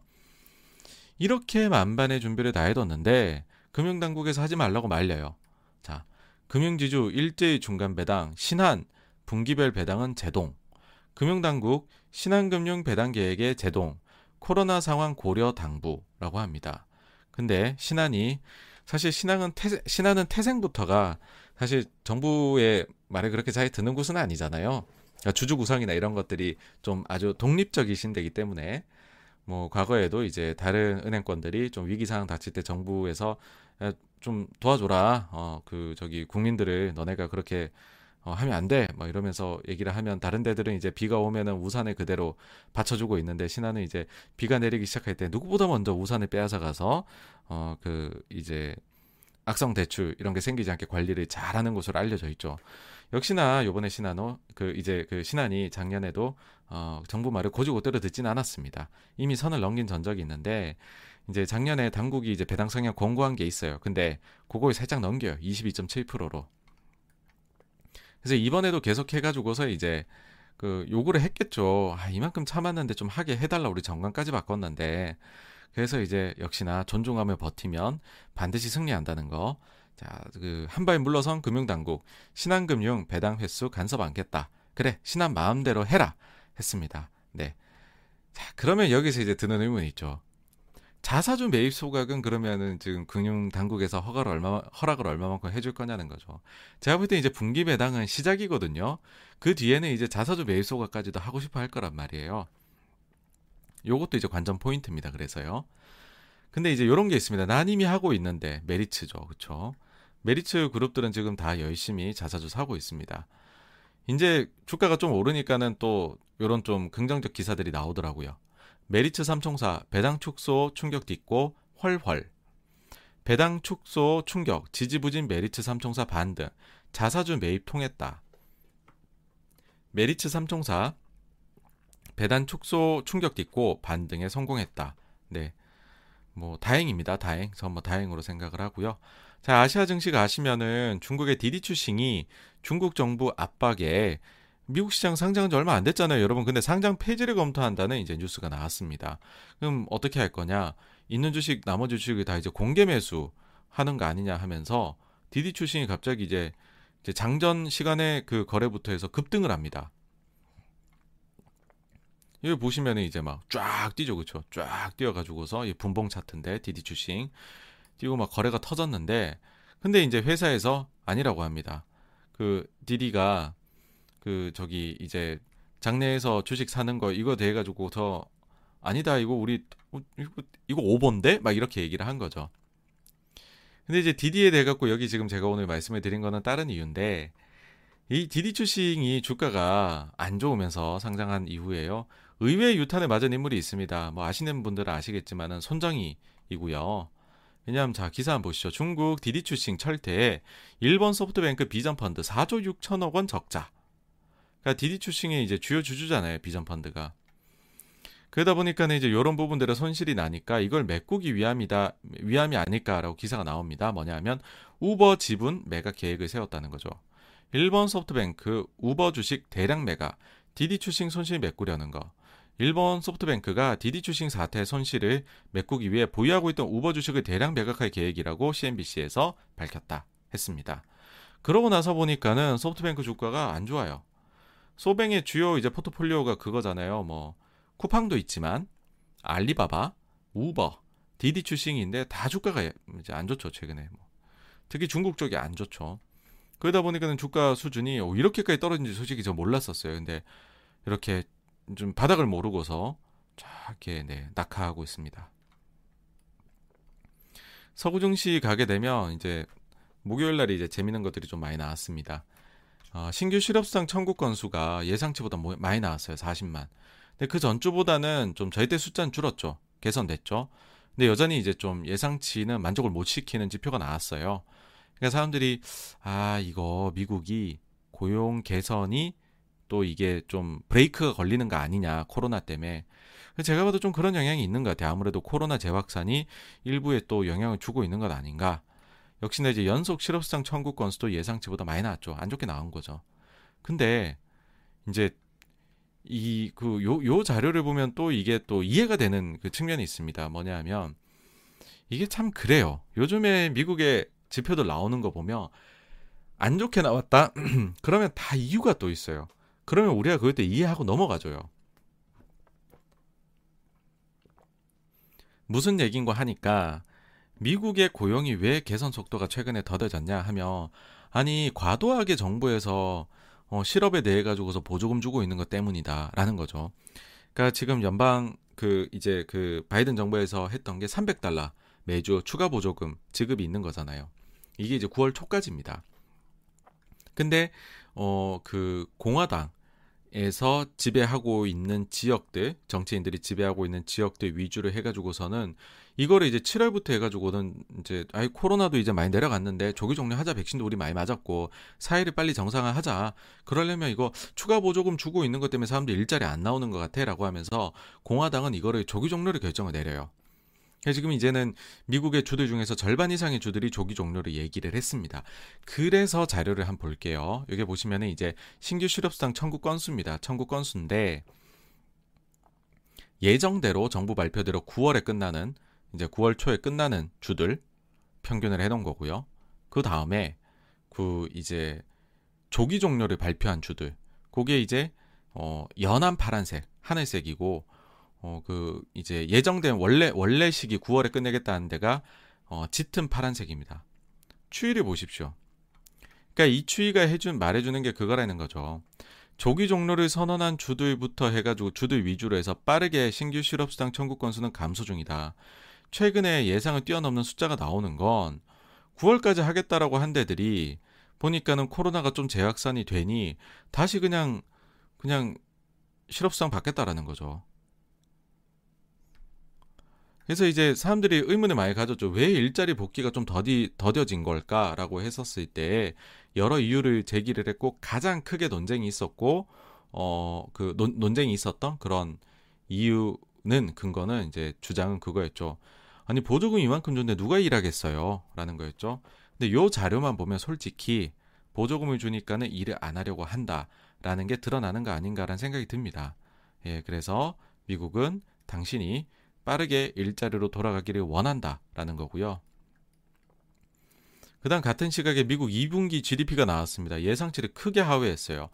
예상치가 8.5%였는데 발표처 6.5%였어요. 야, 미국 경기 이제 큰일 났다는 거죠.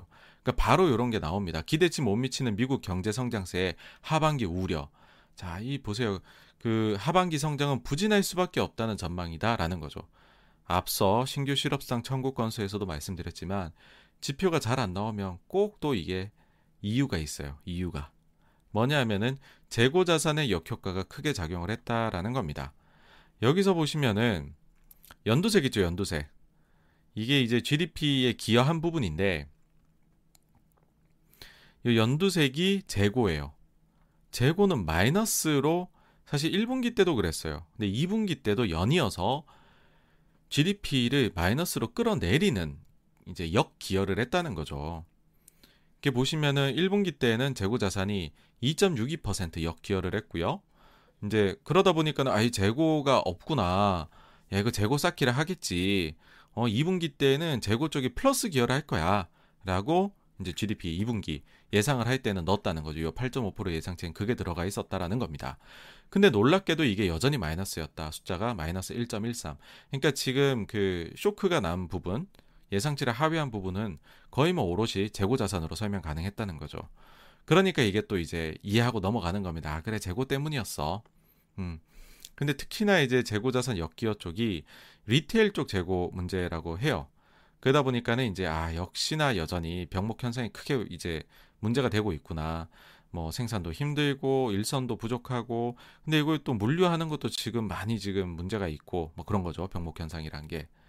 근데 이제 그럼 소비는 문제가 없냐 보니까는 2분기 이제 개인 소비 지출이 보니까 예상치가 10.5% 증가할 걸로 봤는데 실제 발표치는 11.8% 증가였다는 거죠. 그러니까 야 미국 GDP의 3분의 1을 70% 정도 차지하는 게 개인 소비 지출인데 이건 오히려 예상치보다 상회를 했다. 그러니까 뜯어보면 요 GDP 숫자가 괜찮은 숫자다라는 거였죠. 네. 이제 이러면은 좀 짜증이 나실 만도 해요. 그러니까 시장을 좀 안 좋게 보시는 분들 입장에서는 뭔 놈의 지표가 이게 나쁘게 나오면은 다 이유를 가져다 붙인다는 거죠. 어, 베어들, 곰들 입장에서는 이거 도저히 지금 서러워서 살겠냐 이런 생각이 들 수 있습니다. 근데 지금 시장이 그래요. 예. 그리고 이제 주택 쪽 보면은 예상치는 플러스였는데 이제 주택 매매가 마이너스가 나왔죠. 역시 같은 이유입니다. 높은 가격에 이제는 그 이제 매수자들이 주저하고 있다는 거죠. 그리고 이제 7년물 국채 입장 그 전에 것들은 다 입찰이 호조였는데 요번엔 조금 저조하게 나왔어요. 예. 아 근데 7년물은 저조하게 나오면은 좀 간담이 서늘합니다. 이거에서부터 이제 그때 당시에 그 2월 말에 금리의 10년물 금리의 폭등이 시작됐던 이제 딱 그 시작점이기 때문에 근데 이제 조금 저조했어요. 조금 저조. 그래서 예, 뭐 너무 나쁘게 보시지는 않아도 될 것 같고. 그다음에 이제 미국에서는 이제 상원에서 1조 달러짜리 인프라 법안 이거 언제 처리하나 싶어요. 그렇죠? 나온 게 언젠데. 1조 달러 인프라 법안 처리 인프라 법안의 처리 절차에 착수한다. 입니다. 이게 무슨 말이냐? 인프라 법안을 심의하기에 합의할 것인지에 대해 투표를 한 거예요. 그러니까는 인프라 법안제 1조 달러를 합의했다가 아니고 이거 심의를 해볼래? 라는 걸 합의하는 투표를 한 거죠. 이게 드디어 가게 됐던 겁니다. 찬성 67대, 아, 반대 32. 이제 좀 특이사항은 공화당 쪽에 이제 거부라고 할 수 있죠. 어, 거무 정치 미치 메코네도 찬성했다는 점이 포인트고요. 그러니까는 공화당 내에서 조금 이제 요거를 한번 심도 깊게 해보자. 어, 괜찮네. 그래도 나름. 어, 얘기는 해볼 만하다. 뭐 이런 식으로 이제 긍정적 기류가 있다는 거죠. 어, 이게 좀 긍정적 기류로 제가 말씀드린 게 일주일 전만 해도요. 심의하기로 할지에 대해 가지고서 투표하는 것조차도 무산이 됐었어요. 예. 근데 어쨌든 한 걸음 나간 거죠. 그래서 여전히 이제 진통은 앞으로도 보일 겁니다. 구체적인 거에서는. 근데 뭐 저는 그런 게 있습니다. 미국은 역시나 합의의 정치를 한다. 그래서 이 부분도 결국은 합의에 이르지 않겠느냐라는 거고요. 어, 중국 반등했습니다. 그래서 나머지 시장들도 조금씩은 이제 상승하는 모습 보여줬고요. 그다음 30일 금요일에 보시면은 이게 사실은 또 어, 지난주 하이라이트라고도 볼 수 있는데 목요일 날 이제 장 끝나고서 아마존이 실적을 냈는데 이게 쇼크인 거예요. 그래가지고서 이제 선물 시장이 아시아 쪽도 미국 선물이 다 마이너스니까 장 전체가 그냥 그날 전체 침체였었죠. 구체적으로 보시면은 매출이 이제 한 1.7% 예상치를 하회했고 그런데 뭐 주당 순이익은 23% 정도 오히려 상회를 했어요.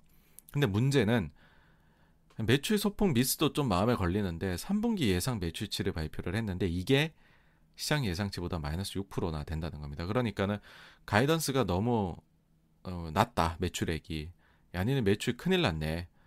여기 보시면은 이제는 그러면은 QOQ로 보시면은 매출이 감소라는 게 된다는 거잖아요. 회사 측의 말에 따르면은 이제 시장에서는 성장으로 봤는데 그래가지고서 이게 막 그 아마존 7% 넘게 결국 끝났 음, 넘게 빠져서 끝났습니다 금요일 날. 근데 어쨌든 이게 지금 아시아 시장 전체를 눌렀어요. 짓눌렀고 어, 추가적으로는 이제 중국에서는 차량 공유업체에 대한 감독 강화가 발표가 됐, 됐습니다. 차량 호출 DD를 겨냥을 한 거죠.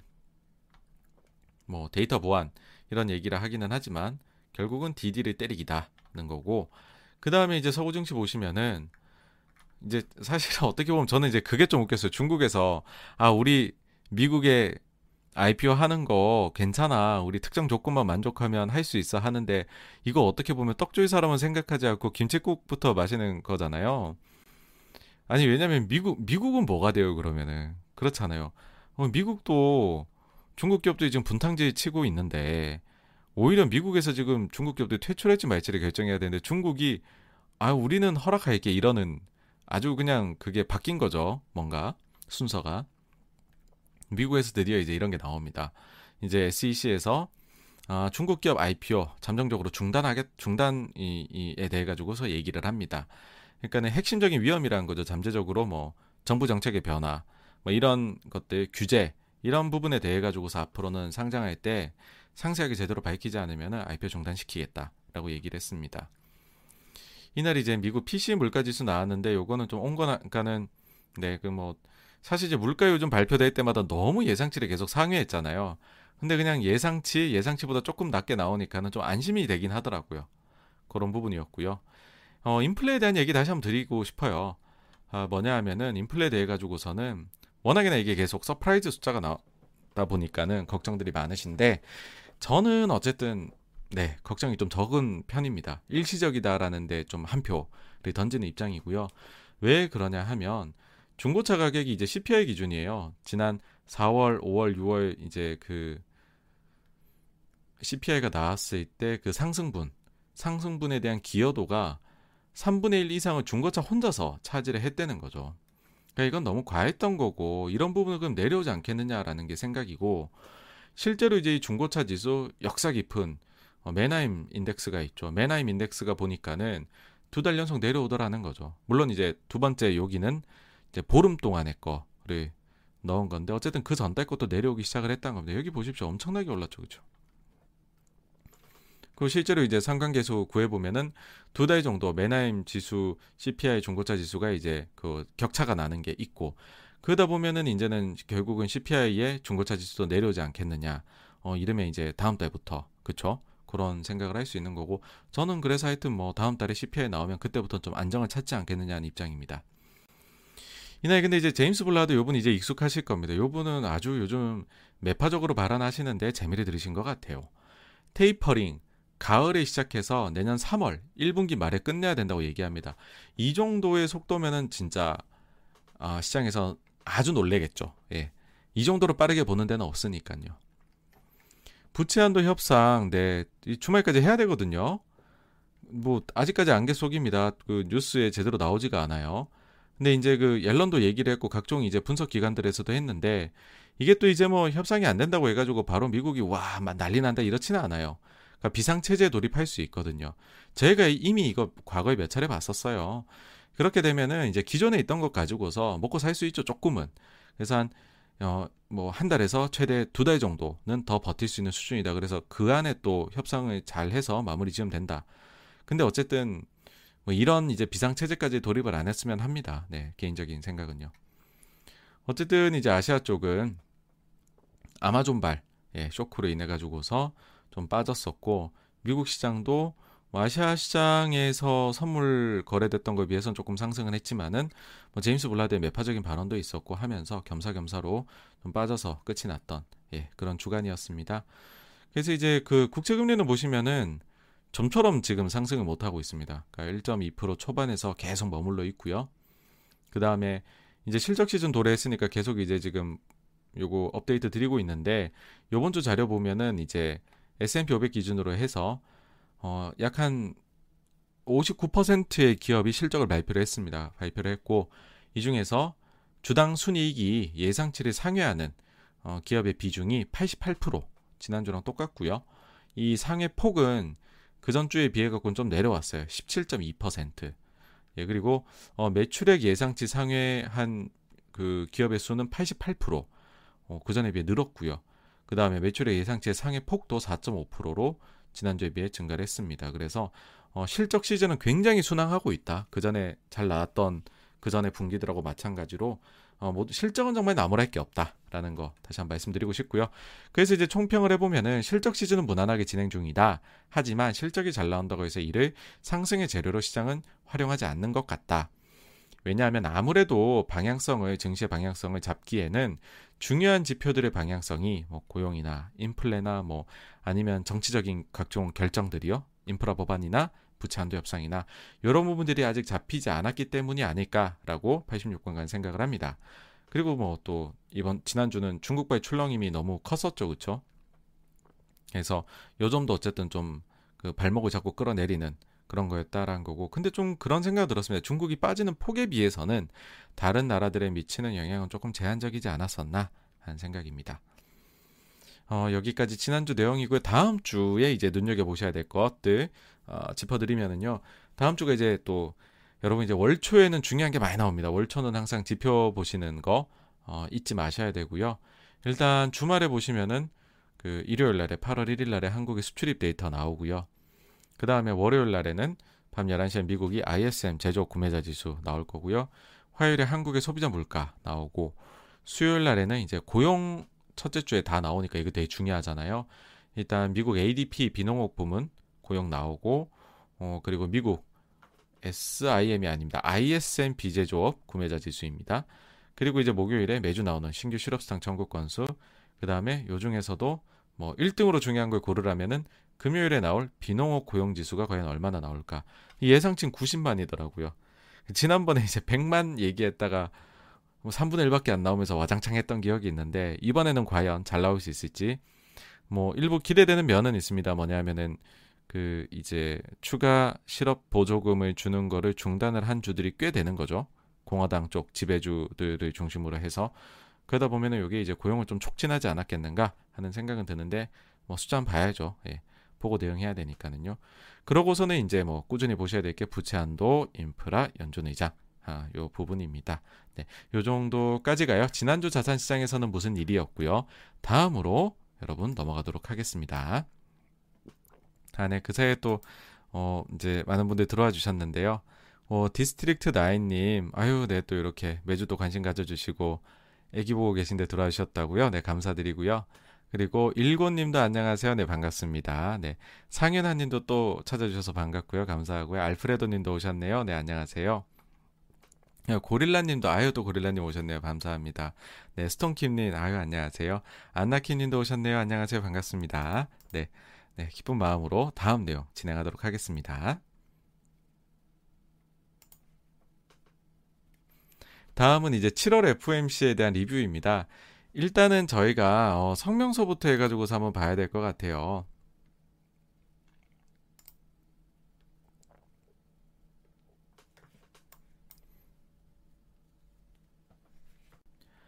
이게 이제 성명서에서 바뀐 부분들을 저희가 한번 체크를 해봐야 되는데 아, 이렇게 됩니다. 여기 이제 줄 읽은 것들은 그 전달에 있었는데 요번에 없어진 표현들 그 다음에 이제 볼드체로 한 것들은 이제 요번에 추가된 표현들인데요. 전체적으로 보시면 일단 뭐 백신하고 이런 거에 대한 내용 문구가 좀 수정이 됐고요. 이건 별거 아니고 그 다음에 뭐 이제 이런 부분들도 조금 문구 수정은 뭐 큰 것들은 아닙니다. 예. 뭐 이런 부분들은 이제 넘어가고 별로 바뀐 게 없어요. 여기까지 봤었을 때는 바뀐 게 없는데 여기가 이제 이제 핵심이죠. 핵심.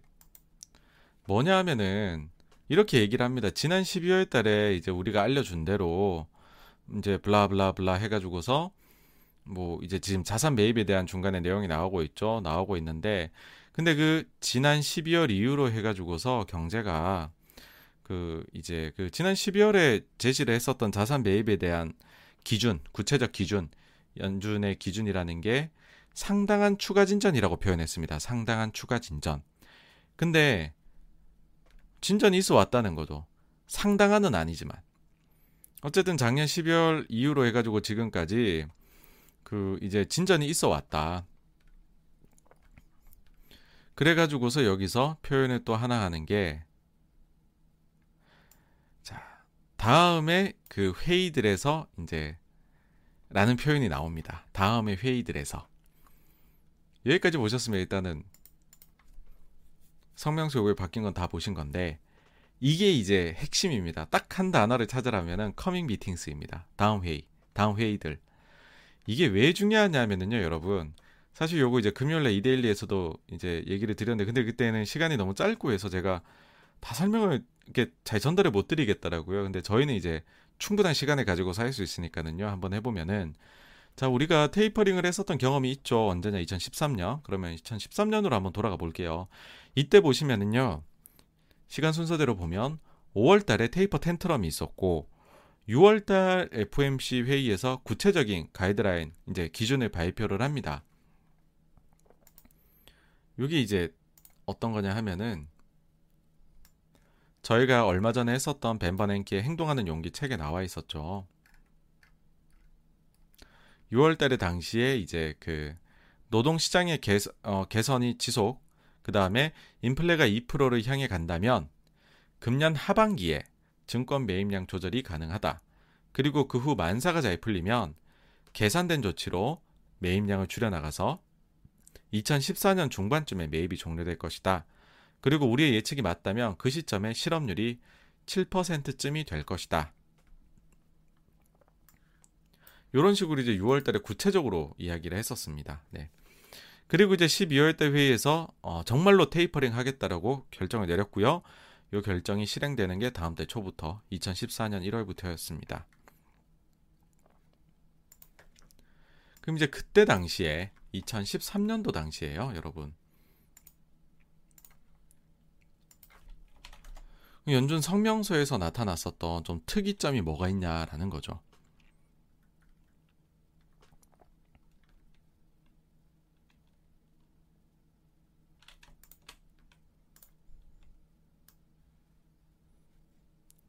이게 이제 2013년도 9월 달에 있었던 성명서입니다. 여기서 보시면 중간에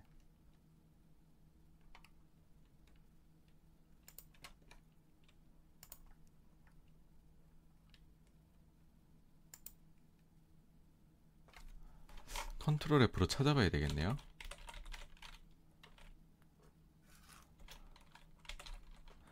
이게 나오죠. 여기서 이제 그 자산 매입 속도에 대해 가지고서 coming meetings라는 표현이 나옵니다, 여러분. 이게 그러면 그전에는 없었던 거냐라고 하면 없었어요. 7월이나 그 전에 쭉쭉쭉 보면은 여러분들도 이제 들어가셔서 Fed에 들어가셔서 보시면 아시겠지만은 9월에 이제 처음으로 추가가 된 표현입니다. 그러면 이 표현이 추가되고 어떤 일이 있었느냐? 그 뒤에 FOMC가 이제 한 번 더 열리고 두 번째 열린 회의가 12월 회의거든요. 이때 테이퍼링 결정이 됩니다. 그렇다라는 거는 요번에 7월에 coming meetings가 나온 거잖아요. 현재 대입을 하면 7월에 지금 요 표현이 나왔으니까 그 뒤 두 번째 회의인 11월 달 회의에서 tapering이 결정이 될 수 있다는 거죠. 2013년하고 똑같다라고 하면 그러면 11월 회의에서 결정이 되면 다음 달인 12월 초부터 실제 tapering이 실행이 된다. 이런 논리가 나오게 되는 것이죠.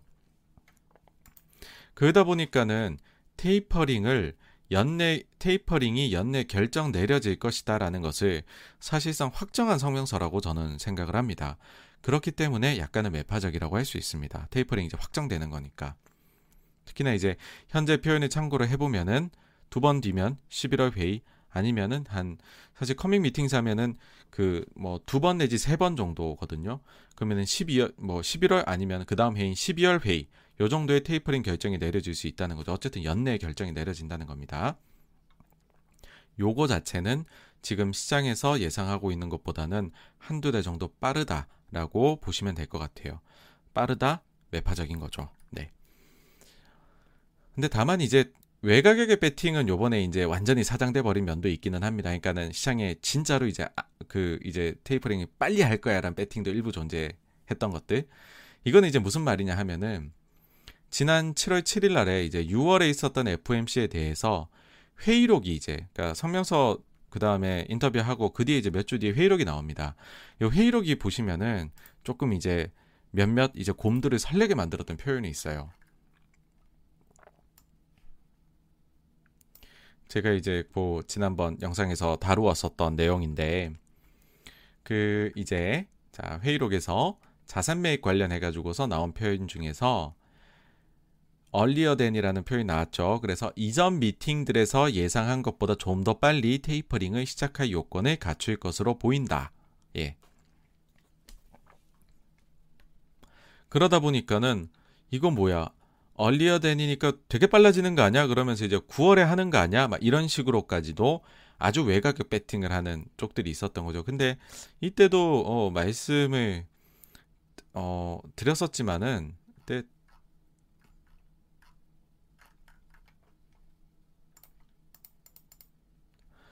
어, 지금 9월이 되려면은 바로 다음 미팅이 돼야 되는 거잖아요. 만약에 연준에서 과거 사례들을 보면 바로 다음번이다라고 보통 표현을 할 때는 구체적으로 next meeting이라고 써줍니다. 예, 근데 요번에는 coming meetings잖아요. 이런 표현 쓰고 다음번은 아니거든요. 그래서 외곽의 배팅 중 하나인 9월 배팅은 사실상 요번으로 아웃됐다. 이렇게 보셔야 될 것 같고요. 어, 이제 그 요번에 이제 그 미팅하고 언론 인터뷰 할 때 질문이 실제 나오기도 했습니다. 이 관련해서 뭐냐면 8월 잭슨홀 미팅에서 뭔가 뭐 나오는 거 아니냐라는 식으로 이제 그게 뭐 폭스였나 블루머그 TV였나 거기 그 기자분이 질문을 했는데 거기에 대해서 파월 의장이 분명하게 얘기를 했어요. 예, 이거 약간 이제 아니다라는 식으로 표현을 했거든요. 아 여기 적혀 있네요. FMC Q&A에서 8월 잭슨홀에서 힌트 주냐라는 질문이 있었고 파월이 아니라고 대답을 했다. 그러니까 이제 이제 너무 이제 빠른 거는 보지 말자는 거죠. 그 시나리오는 요번에 아웃됐다라는 거고. 근데 아웃됐다라고 생각을 했는데 금요일 밤에 제임스 블라드가 지금 가을에 시작하자고 얘기를 꺼내 갖고 또 약간 헷갈리게 하긴 하는데 어쨌든 제가 볼 때는 연말로 보입니다. 음, 이제 그 저희가 또 여기서 근데 주목해야 되는 부분은 그 이 SRF하고 어, FIMA라는 거거든요. 이게 뭐냐 하면은 요거는 이제 그 standing repo 그 기구 해서 대기성 repo 기구를 이야기를 합니다. 그 FIMA라는 거는 요건 이제 역내에 대한 거고요. 요건 역외에 대한 거거든요. 이 표현 어려워요. 그러니까 저 아, 요거를 넣으면서는 이건 너무 어려워 가지고 사실 와닿으실까라는 생각이 들기는 어, 하는 부분인데 그래도 이제 뭐 말씀은 한번 드려보도록 할, 아, 할게요. 제가 설명을 잘못하면 제 탓인데 아, 요번에 이제 회의에서 주목해야 될 또 다른 포인트가 이제 그 요 기구의 설치인 요 요거를 이제 상설을 했다는 건데요. 뭐냐면은 국내외에 상설 유동성 공급 기구를 설치하기로 발표했다는 것이고 어, 두 가지 기구인데 하나는 역내 상설 repo 창구인 standing repo 기구 혹은 우리가 이제 대기성 repo 어, standing repo facility SRF고요. 그 다음에 역외는 뭐냐? 어, 외국 및 국제 통화 당국을 위한 repo 기구 Foreign and International Monetary Authority 해가지고서 어, 그 FIMA repo 어, facility라는 거가 있다는 거고요. 그 단어 많이 어렵습니다. 어려운데 쉽게 말씀을 드리면은 자산 시장에서 갑자기 유동성이 메마를 수 있잖아요. 그럴 때 여기에 단비를 내려줄 수 있는 역내외 시스템을 말하는 겁니다. 그러니까 테이퍼링 궁극적으로는 뭐 향후에 금리 인상까지도 이제는 경로를 쫙 이제 그 배를 크게 돌려가지고서 완화해서 이제 긴축으로 가겠죠. 근데 이렇게 가고 있는 동안에 혹시나 모를 뭐 자산 시장에 사고가 발생할 수 있는 거잖아요. 유동성 이런 것들. 그런 이제 문제에 대응할 수 있는 방법을 미리미리 마련을 해 두는 것이다. 라고 이제 보시면 될 것 같아요. 일단 이제 하나씩 한번 뜯어서 보면 대기성 래퍼의 경우에는 사실 이게 이제 뭐 몇 년 전부터 논의가 되어 왔던 주제입니다. 그러니까 특히 이제 브루킹스 연구소 이런 곳에서는 이미 이제 대기성 래퍼를 연준이 이제 그 채택을 해야 된다 이 정책을 그렇게 아주 이제 뭐 보고서를 써가지고서 어, 예, 얘기를 했을 정도입니다.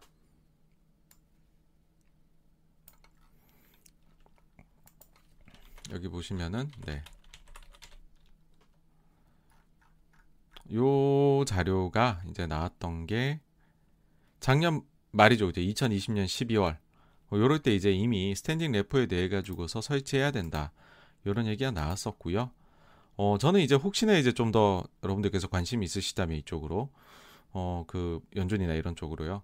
브루킹스 연구소는 좀 주목을 하셔야 된다라고 어, 말씀을 드리고 싶습니다. 왜냐하면 전직 의장들이 가는 곳이기 때문인데요.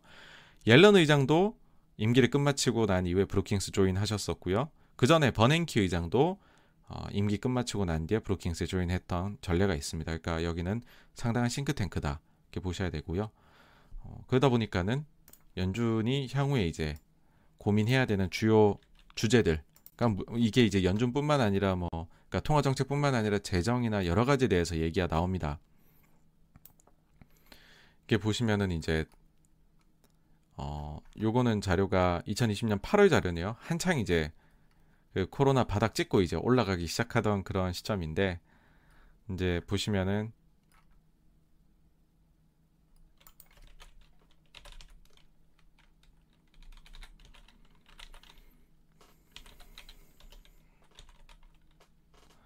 이제 뭐 마이너스 금리에 대한 부분이라든지 아니면 yield curve control에 대한 부분이라든지 뭐 이런 것들도 주제로 다뤄서 상세하게 설명을 해두고 있습니다. 그래서 어 이쪽 한번 주목해 주시면 좋을 것 같고요. 다시 이제 본래로 넘어와서 보면은 일단 repo라는 것 자체가 초단기 자금을 이제 그 시장에 공급을 해주는 거거든요. 보통 이제 시장의 유동성이 부족할 때 어, spot성으로 실행을 해 왔었어요. 그러니까 이게 상설화 하지 않는 데에는 여러 이유가 있겠지만 뭐 이런 비난이 좀 비판이 있었습니다. 이게 상설화되면 이게 사실은 이제 QE하고 다를 게 크게 뭐가 있느냐라는 논란이 있었던 거죠.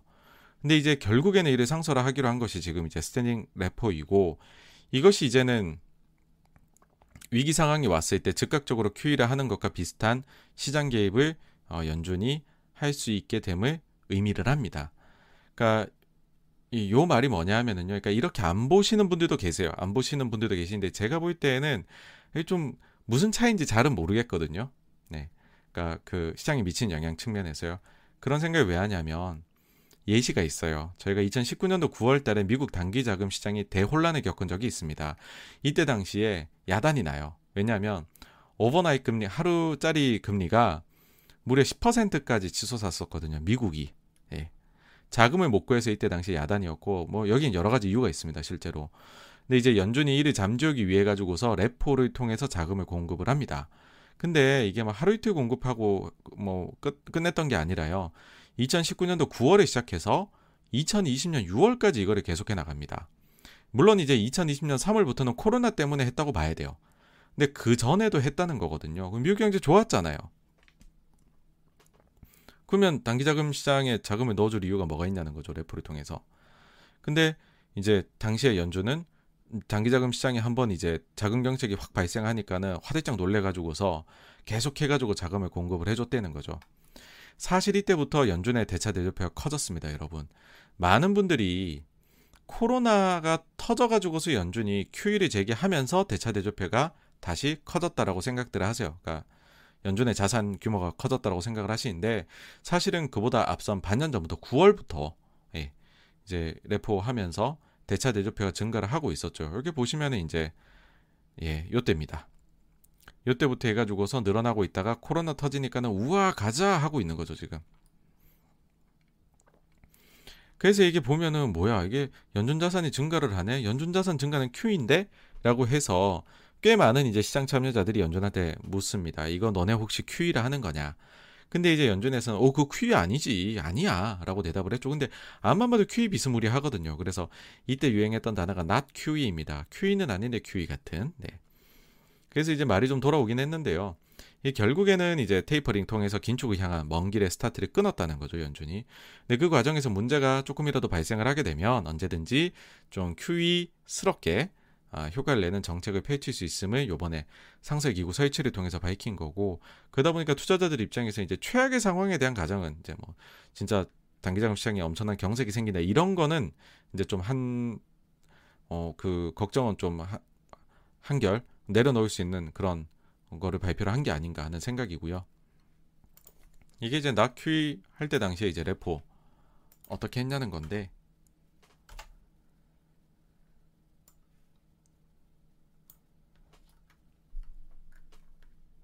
딱 시작이 보시면은 2019년도 9월 17일 그러고서 이제 쪽쪽쪽 이제 그 다음에 줄어들기 시작을 하다가 이제 3월 달에 난리 나죠. 그러고서 끝마친 게 이제 이때 6월 달에 아이코 예 6월 29일 이때 끝이 나네요. 여튼 여기 이제 standing repo고 이제 FIMA에 대해서 말씀드리면 어, 기본적으로 연준은요, 미국의 중앙은행입니다. 그래서 해외에서 벌어지는 일에 대해서는 별로 관심이 없어요. 근데 점점 금융시장들이 연결이 돼가지고 긴밀하게 그래서 해외에서 벌어지는 일이 미국에 반대로 영향을 미칠 수도 있게 된다는 거죠. 특히나 이제 갑작스럽게 유동성 쪽에서 심각한 위기가 발생한다. 그럼 이게 당연히 이제 미국 쪽으로도 전이가 될 수 있다는 거죠. 이게 이제 국채 시장이나 외환 시장을 통해 가지고서 감염 경로가 형성이 될 텐데, 음, 뭐냐 하면은 이게 여러분들 갑작스럽게 유동성 위기가 크게 오게 되면 뭔가 팔아야 되잖아요. 근데 너무 심한 위기면 아무것도 안 팔리겠죠. 아무것도 안 팔리고 오히려 가장 안전하다 여겨져서 그래서 가장 거래가 잘 되는 거. 어, 즉 가장 유동성이 풍부한 거.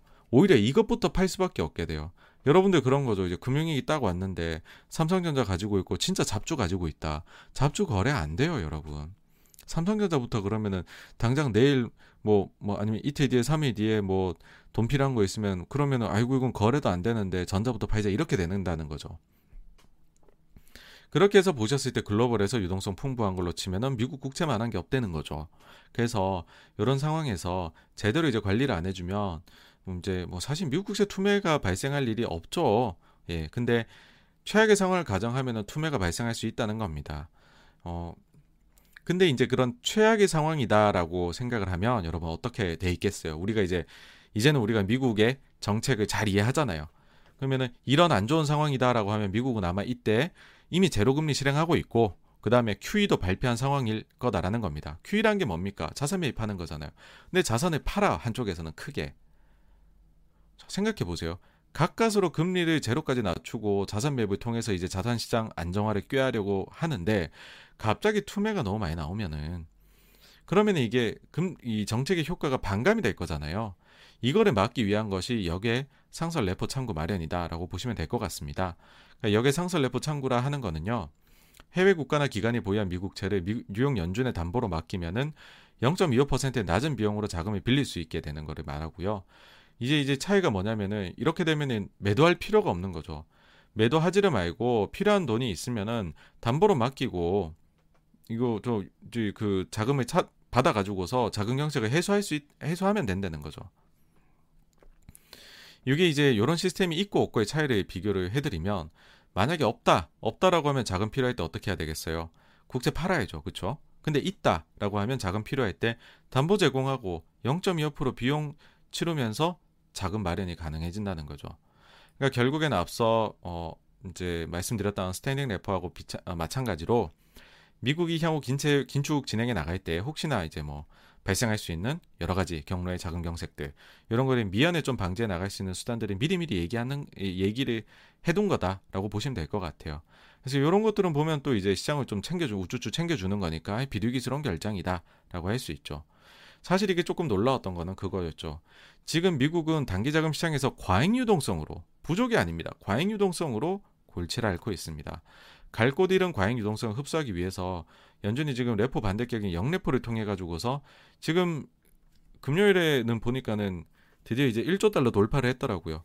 그럼 어마어마한 금액을 받아주고 있는데 이처럼 유동성이 과잉인 상황에서 오히려 나중에 혹시나 과잉이 아니라 결핍인 상황, 어? 이게 있을 수도 있잖니 하면서 지금 이거에 대비한 정책을 해준 거니까는 아이고 참 세심한 계정 내려주셔서 감사합니다 주인님 이렇게 될 수 있다는 거죠. 그래서 이제 그 피마라는 거는 딱 그 얘기를 지금까지 들으시면 좀 이런 쪽에 보신 분들이면은 야 이거 통화 수합하고 좀 비슷하다라는 생각을 하실 거예요. 그렇죠? 뭐 비슷하다고 할 수 있습니다. 이거를 그냥 아주 단순해서 단순하게 해서 말씀드리면은 그러니까 한국도 뭐 이번에 코로나 때 하니까 또 미국하고 예, 통화 수합 딱 맺어버리잖아요. 근데 통화 수합은 일종의 마이너스 통장인 거죠. 이제 그 통장에 한도 뚫어놓고 안 찾아 써도 되고 근데 필요할 때마다 언제든지 이제 찾아다가 쓸 수 있는 마이너스 통장인 거고 그다음에 이제 피마 같은 경우에는 내가 가지고 있는 미국채 가지고서 요거 가지고서 빌려오는 거니까는 단기적으로 요거는 이제 그 담보대출 같은 거다. 뭐 그렇게 보시면 될 것 같습니다. 그럼 이제 이거를 보고서 어이 뭐 86번가도 좀 비둘기적이라고 얘기를 하는데 야 그러면 지난 FOMC는 이런 정책을 패스, 음, 발표를 했으니까는 어, 비둘기적으로 해석을 하면 되는 건가? 라고 하시면 안 됩니다. 그러니까 이건 또 무슨 말이냐면 그럼 이제 standing repo도 있고 FIMA도 있다. 그러, 그러면은 이제 야 이거 안전 안, 안전하겠네 안전판을 마련해 뒀네 인데 아 이제 생각해 볼 것이 뭐냐면 요 두 가지는 위기 시에 보탬이 되는 것이죠. 자산 가격이 좋을 때 이거를 위로 올려주는 역할을 하는 건 아니라는 거죠. 아, 말 그대로 진짜 안전판이잖아요. 그러니까 자산 가격을 밀어 올려주는 뭔가 정책을 요번에 발표를 한 것은 FOMC에서 아니다. 예. 그래서 요번 회의는 보시면은 연준이 테이퍼링의 시기를 거의 알려주다시피 한 회의. 그러니까 거의 확 이제 어, 언제 정도에 하는 거야? 니네 알아둬라고 한 거죠. 근데 그 시기가 시장 예상보다 한두 달 빠르다. 그러니까 약간 매파적이다. 그러면서 이제 혹시 모를 안전판 정도를 마련해 해둔 회의다라는 겁니다. 혹시나 해가지고서 이제 피마에 대해서 좀 더 말씀을 그러니까 그 살펴보면은요. 이미 이제 코로나 때 이게 도입을 했던 제도예요. 근데 어찌된 정무 이제 사용은 별로 안 하시더라고요. 이게 단위가 100만 달러인데 100만, 1000만, 억, 10억. 제일 제일 많았을 때가 14억 달러였어요. 그 지금은 사용하는 데가 없어요. 근데 아까도 언급을 했지만은 유서 깊은 이제 통화 swap 같은 경우에는 이게 central bank liquidity swap 여기서 나오는데 야 금융위기 때 어마어마하게 갖다 썼다 그쵸 여러분. 그 다음에 요 그 미국 이제 신용등급 강등됐을 때도 좀 갖다 썼고 그 다음에 이제 요번에 코로나 때도 쫙 늘어나죠 그쵸. 여기 이제 단위가 단위부터 다르지 않습니까 여러분? 그쵸? 단위부터 다릅니다 지금. 이거는 이제 많이들 활용하는데 피마는 거의 활용을 안 해가지고서 솔직히 지금 봐서는 이제 좀그 요 개념이 좀 낯설어서 아니면 이걸 안 하고도 이제 위기를 빨리 넘어가서 그런 거일 수도 있는데 어 요렇게 요번에 제도를 마련한다고 해가지고서 여기에 과연 이제 막 엄청난 효과를 낼 수 있을 것이냐라고 하는 거는 실제로 시장 참여자들이 어떻게 움직이는지 지켜봐야 되는 요소인 것 같습니다. 네. 여튼 저튼해서 다시 돌아와서 말씀을 드리자면 이제 이런 결론에 도달할 수 있는 거죠. 증시가 올라가려면 이번 FMC 가지고서는 이제 올라갈 수 있는 동력 이런 게 아니다. 그런 게 아닌 거고 결국에는 지표가 어떻게 나오느냐에 달려 있다라는 겁니다. 그래서 제일 중요한 거는 뭐 뭐겠습니까? 연준 지금 제일 중요하게 보는 게 고용하고 인플레 두 가지. 그 다음에 결국 저희 주식하니까 기업 실적 이렇게를 봐야 된다는 거죠. 그랬을 때 좀 재밌는 게 있어요. 연준이 이번에 얘기한 거 coming meetings를 토대로 어, 저희가 살펴보면 연준 입장에서는 이제 향후 몇 차례 더 고용 인플레 지표를 보고 의사결정을 내릴 수 있게 된 거다라고 받아들일 수가 있다는 겁니다. 뭐냐면 만약에 11월 회의에서 결정을 내린다라고 했을 경우에는 11월 회의가 11월 초에 있거든요. 3일에 있습니다. 그러면은 8월, 9월, 10월에 나오는 고용 인플레 지표, 즉 3회 이제 3개월치를 더 보고 결정을 내릴 수 있게 된다는 거죠. 3개월치, 음, 네. 12월이다라고 만약에 가정을 하면은 8월, 9월, 10월, 11월, 12월까지 이제 해가지고 5회분을 더 보고서 결정을 내릴 수 있게 된다는 거죠. 그리고 11월이든 12월이든 3분기 실적 분위기는 거의 보고서 이제 또 내리게 될 거고요.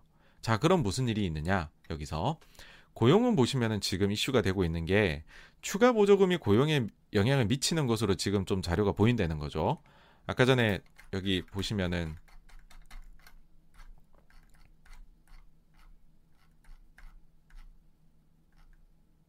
요 자료였었죠. 그쵸.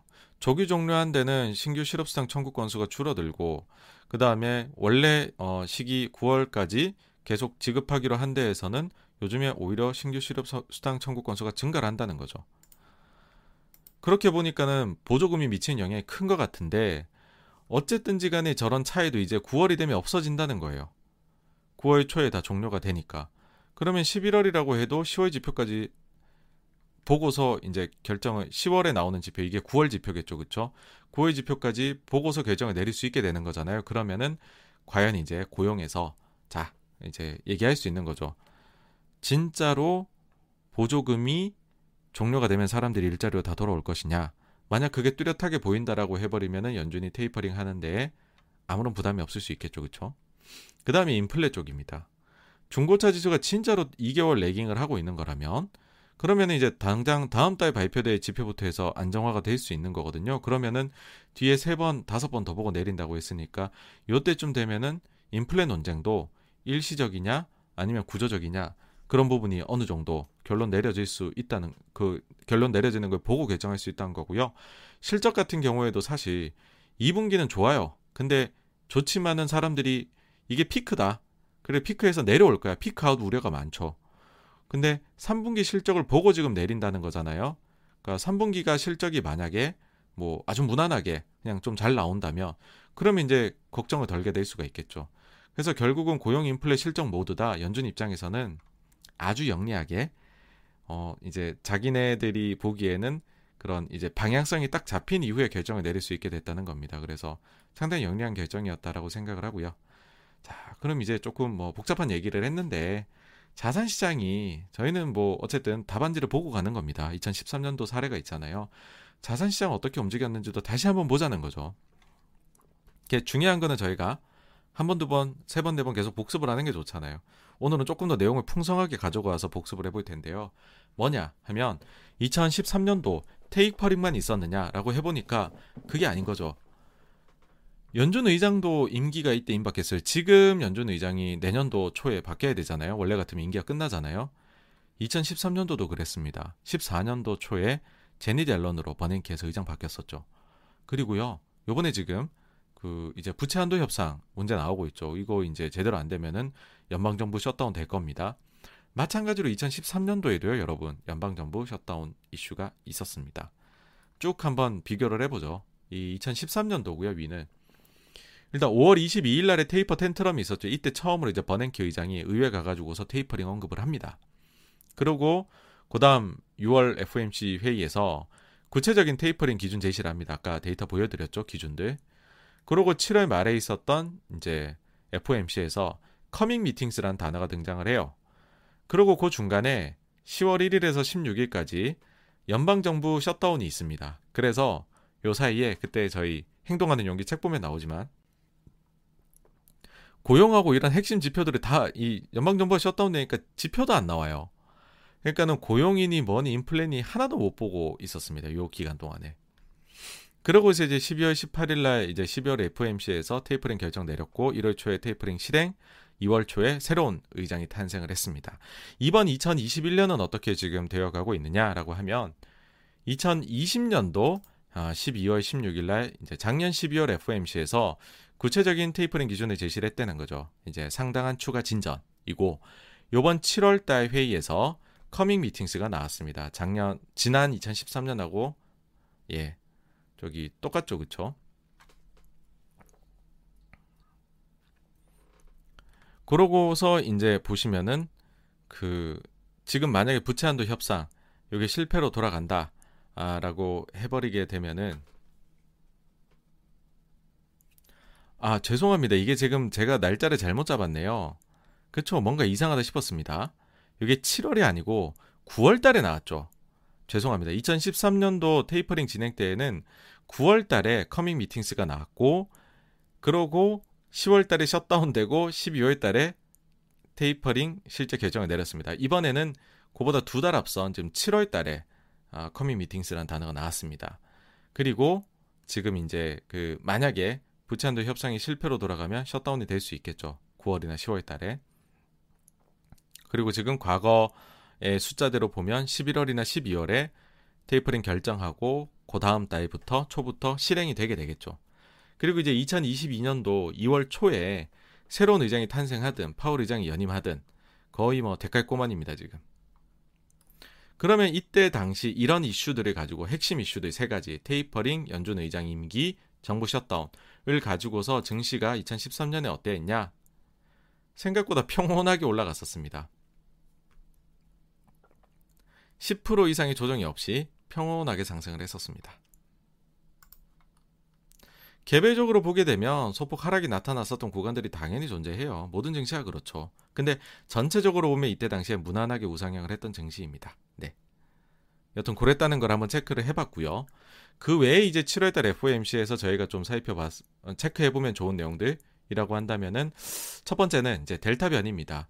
좀 이제 Q&A도 그렇고요. 뭐 이제 처음에 그 Q&A 하기 전에 발언하는 것도 보면은 연준은 데이터 변이를 별로 걱정하지 않는 것으로 보였어요. 아, 코로나 변이에 대한 질문이 꽤 나왔거든요. 한 세 분의 기자분들한테서 나왔었는데 파월 의장 그다지 이제 이게 경제에 미치는 영향이 없을 것이란 취지의 답변을 계속 반복을 했습니다. 다음으로 이제 연준이 인플레에 대해서 별로 말하고 싶어 하지 않는다. 혹은 별로 신경 쓰려 하지 않는다라는 게 좀 느껴졌었어요. 뭐냐면 전체 질문 중에서 거의 절반 정도가 인플레에 대한 것이었습니다. 그 정도로 인플레가 지금 인시적이냐 구조적이냐가 중요합니다. 근데 그때마다 앵무새 같은 답변을 반복을 했어요. 근데 여기서 잠깐 이제 연준이 생각하는 일시적이지 않은 구조적인 인플레라는 게 뭔지를 저희가 개념을 잡고 가면요. 이 표현이 이겁니다. 파월 의장에 따르면은 올해도 오르고 내년도 오르고 내후년에도 오르는 게 인플레다. 올해 급등하고 그저 옆으로 개걸음하기만 해도 이건 인플레가 아니다라고 얘기를 합니다. 그러니까 예를 들어 저희가 인플레 경로를 이렇게 잡아왔다. 근데 어떤 거는 이렇게 오르고 이렇게 간다. 이건 인플레가 아니다라는 거죠. 그 생각보다 기준이 높아요. 인플레라는 게 구조적인 게. 어, 그리고 이제 참 인플레에 대해서는 근데 본인들도 지금 숫자가 자꾸 높게 나오니까 이게 좀 불편한 질문 같았어요. 그걸 피하고 싶다는 게 느껴졌던 게 첫 번째부터 약간 헛발질을 한 건데 첫 번째 질문 이제 그 CNBC의 그 리즈먼 기자 이분은 이제 Fed watcher 중에서 top 5 안에 드는 분인데 그분이 이제 첫 질문을 한 거죠. 그러니까 보통 첫 질문이 quality가 제일 좋아요. 모두가 궁금해하는 걸 첫 질문에 하거든요. 상당한 추가 진전이라고 하는데 이거 좀 애매한 것 같다는 거죠. 그래서 이 구체적인 기준이 뭐냐 좀 알려달라라고 합니다. 그러니까는 파월 의장이 막 이제 얘기를 해요. 막, 뭐 고용을 이제 기준 삼아서 막 설명하더라고요. 뭐 딱 하나만 보는 게 아니고 실업률도 보고 참가율도 보고 등등등 막 이제 고용 관련된 다양한 요소 체크를 해가지고서 해야 되는 거다. 그래서 뭔가 하나를 가지고 뭐 threshold를 뭐 만들거나 이럴 수 없다라고 대답을 하니까는 이제 그 추가 질문이 나오는 거죠. 인플레에 대해서 왜 얘기 안 하냐? 니네 뭐 해야 될 게 고용하고 인플레인데. 그래서 추가 질문을 리즈먼 이제 기자가 인플레 쪽에는 그 아까 당신이 말한 고용 같은 그런 특별한 기준이 있는 거냐 하니까는 이제 여기서 약간 스텝이 꼬이는 거죠. 그러니까는 심지어는 이제 요 첫 번째 질문을 보고서 몇몇 언론에서는 연준이 테이퍼링 하는 데에서 인플레는 그 기준에 빠져 있는 것 같다라는 얘기까지도 나와 있는 상황입니다. 네. 자, 그리고 어떻게 보면 너무 당연한 거죠. 자산 매입을 하고 있는 중에는 금리를 올리지 않을 것이다라고 이제 파월 의장 답변을 했어요. 어 이제 그 테이퍼링이라는 거를 한다는 게 자산 매입을 하는 양을 줄이는 거지 자산 매입은 계속 하고 있는 거잖아요. 그래서 그 테이퍼링 하고 있는 중간에 연준의 대차 대조폭은 계속 커집니다, 여러분. 그러면은 자산을 이제 매입을 계속 하고 있는데 유동성 공급을 하고 있는데 금리 올린 건 말이 안 되는 거죠, 사실. 근데 그래도 혹시나 혹시나 해서 질문을 하셨던 것 같아요. 예. 뭐 어쨌든 이제 뭐 그 사이도 가능하다 이렇게 답변했으면 시장 아비규환 됐겠죠. 근데 예, 그 아니다라고 이제 대변, 답변을 해줬고요. 어, 그 다음에 이제 이건 제 생각이 요번에 보면서 느낀 게 전체적으로 야 이거 7월 회의록이 공개되면 이거 볼만하겠다는 거죠. 뭐냐면 6월도 좀 그랬는데 그 전에도요. 뭔가 파월 의장은 좀 확신해 갖고서 강한 어조로 얘기를 하는데 그래서 아 이게 상호간에 이 입이 다 맞춰진 얘기구나라고 싶었던 게 회의록을 보면 좀 다투고 있음이 느껴지거든요. 근데 이번에도 그럴 것 같다는 거죠. 이제 내부적으로는 아마도 이게 되게 격하게 논쟁이 지금 있었을 것 같다는 느낌이 들었고요. 특히 이제 뭐 다들 짐작하시겠지만 테이퍼링 시기, 인플레 관련한 일시적 논쟁, 그 다음에 이제 지금 모기지하고 국채 쪽 두 가지인데 그 MBS부터 테이퍼링을 해야 되는 거냐, 집값이 지금 심상치 않은데 이 이슈들에 대해서는 아주 첨예하게 갈등이 있지 않았을까라는 생각이 듭니다. 네. 어, 이상으로 해가지고요. 7월 FMC에 대한 리뷰를 마치도록 하고요. 다음 주제로 예, 넘어가 보도록 하겠습니다. 아, 네, 그 MSJ님도 안녕하세요. 네, 반갑습니다. 어, 질문해 주신 거는 제가 이제 요거 꼭지까지 하고 나면은 이제 Q&A 시간이 있을 텐데 그때 답변해 드리도록 할 테고요. 아, 나따뚜이 님도 오셨군요. 아우, 네네, 감사합니다. 네.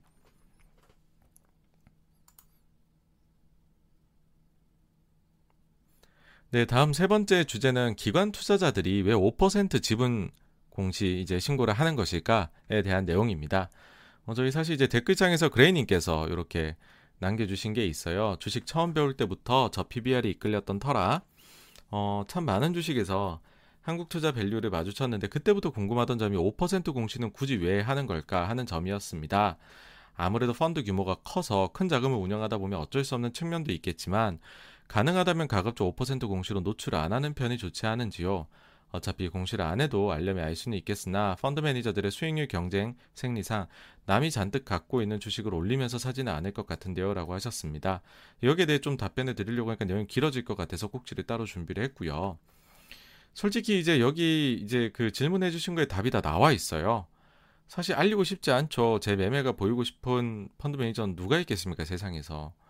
근데 저희도 작은 규모가 커지면은 어쩔 수 없이 이렇게 이게 공시가 되게 되더라고요. 한번 예를 들어 볼게요. 만약에 여러분이 5조가 되는 펀드를 운영한다고 한번 생각을 해보세요. 그리고 이제 펀드 포트폴리오를 구성을 할 때, 뭐, 어, 뭐 가령 A란 종목이 좋아 보여요. 그래서 A란 종목을 사야겠다. 그러면은 펀드에 그래도 한 1%는 사야 티, 티가 나거든요. 1% 정도는 사야죠. 그쵸? 예. 그러면 5조 펀드에서 1조, 1%만 사도 500억을 사야 돼요, 여러분. 500억을 사셨는데 요 종목이 만약 시가총액이 1조이다. 라고만 해도 5% 신고 나가게 되겠죠. 그쵸, 여러분? 지금 아마 우리나라 증시에서 코스피 기준으로 여러분 코스피 기준으로 봤을 때 시가총액이 1조가 넘어가면은요. 1조 넘는 기업이 232개네요. 232개. 생각보다 많지 않습니다. 생각보다. 그래서 뭐 조금만 살려고 해보면은 5% 신고가 막 나가게 돼요. 예, 금액이 커지면. 그게 사실 어쩔 수 없는 이유라는 거죠. 어쩔 수 없는 이유인 거고. 그래서 이제 저도 제가 하는 펀드에서는 나름대로 과거에 계산을 좀 했던 기준이 있었어요. 뭐냐면은 이게 이렇게 돼서 과도하게 되면 수급이 꼬일 수가 있으니까.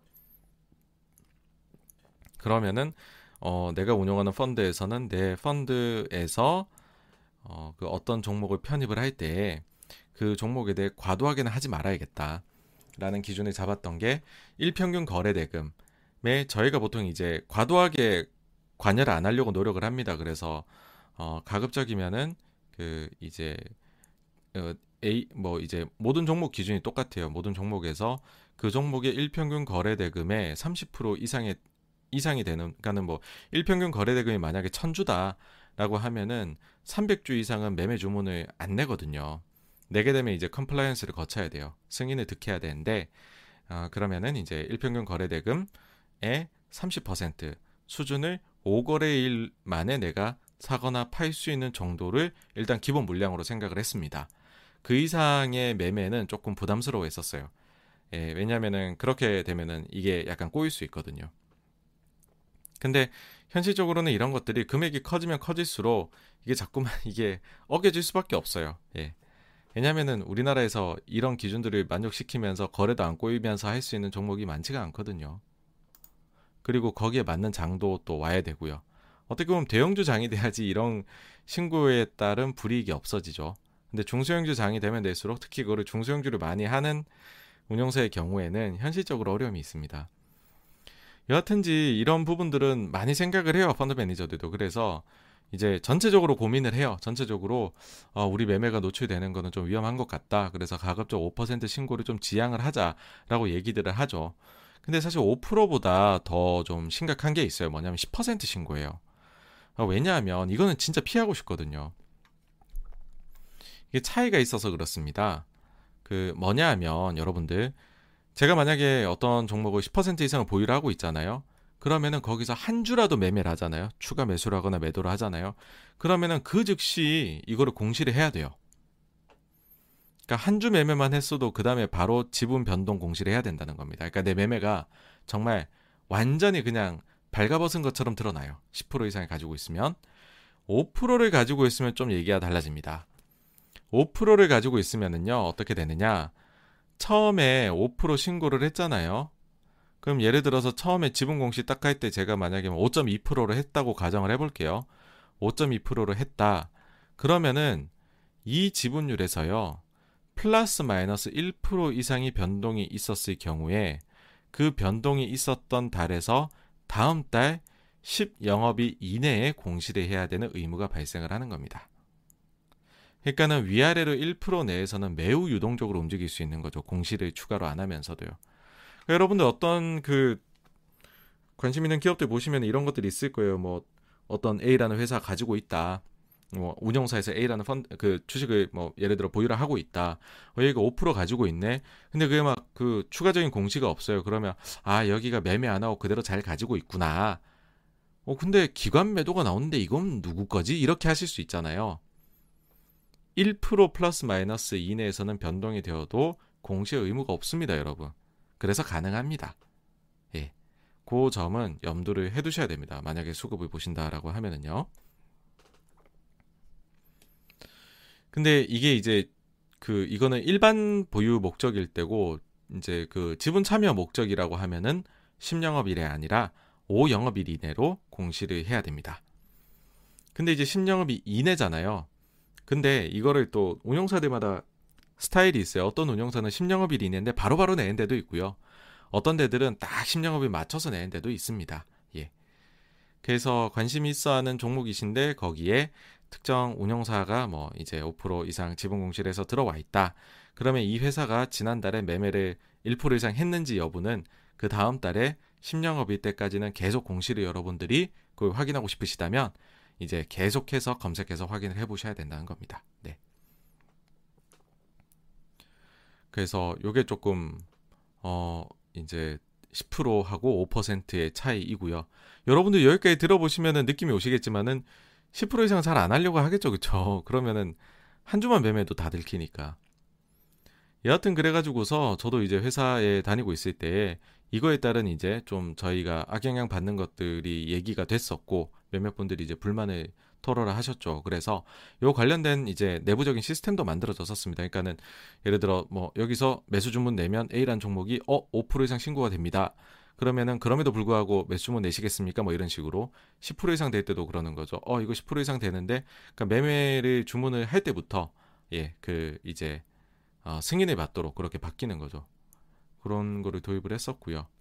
근데 그럼에도 불구하고 아무리 조심해도 넘어가게 돼요, 이게. 이게 일부에서는 어기게 됩니다. 그러니까 그 이제 뭐 그런 사례 하나를 말씀을 드릴게요. 뭐냐면 가령 이제 그 4.99% 5% 절대 안 남겨져 해가지고 어떤 종목에 4.99%만 가지고 있었어요. 근데 어 저희 회사를 좋게 봐주셔가지고 어떤 기관에서 어 이제 추가로 요 펀드도 운영을 좀 해주세요라고 하면서 펀드에 맡긴다는 거죠. 가입을 하시는 거죠.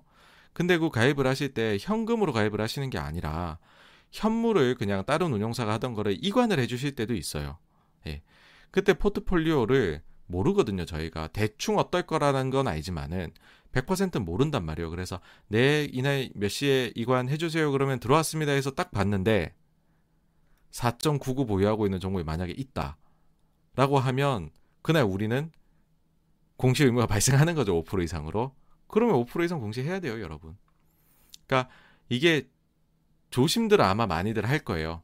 근데 피치 못할 사정으로든 어떤 거로든 이제 5% 신고는 하게 되는 경우가 생길 수밖에 없다라는 거고 어, 그 다음에는 사실 이제 전략적인 부분도 얘기 드릴 수가 있어요. 가령 예를 들어서 좀 주주 행동주의나 이런 것들을 하려고 하는 데다라고 하면 오히려 의도적으로 5%나 10% 공시를 할 수도 있겠죠. 그럴 수도 있고 혹은 이제 사실 이제 저희나 이렇게 좀 장기 투자, 뭐 가치 투자 이런 쪽을 표방하는 쪽에서는 5%나 10% 어, 투자에 대해 가지고서 이제 어떤 부분에서는 오히려 확신의 표시이기도 했었어요. 확신의 표시.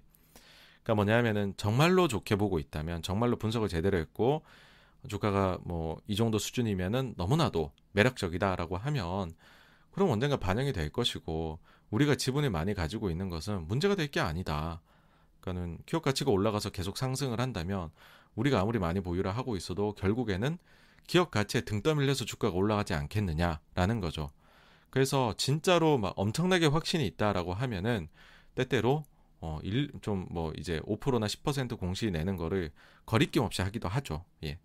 뭐, 그런 이제 여러 가지 복합적인 사정들이 어쨌든 섞여 있다라는 거를 말씀을 드리고 싶고요. 음, 여기 정도까지가 이제 기간 투자자 5% 신고에 대한 어, 내용이라고 말씀드릴 수 있을 것 같네요. 네. 어, 그래서, 어, 저, 요번 주제는 여기까지 하도록 하고요. 다음으로 넘어가도록 하겠습니다.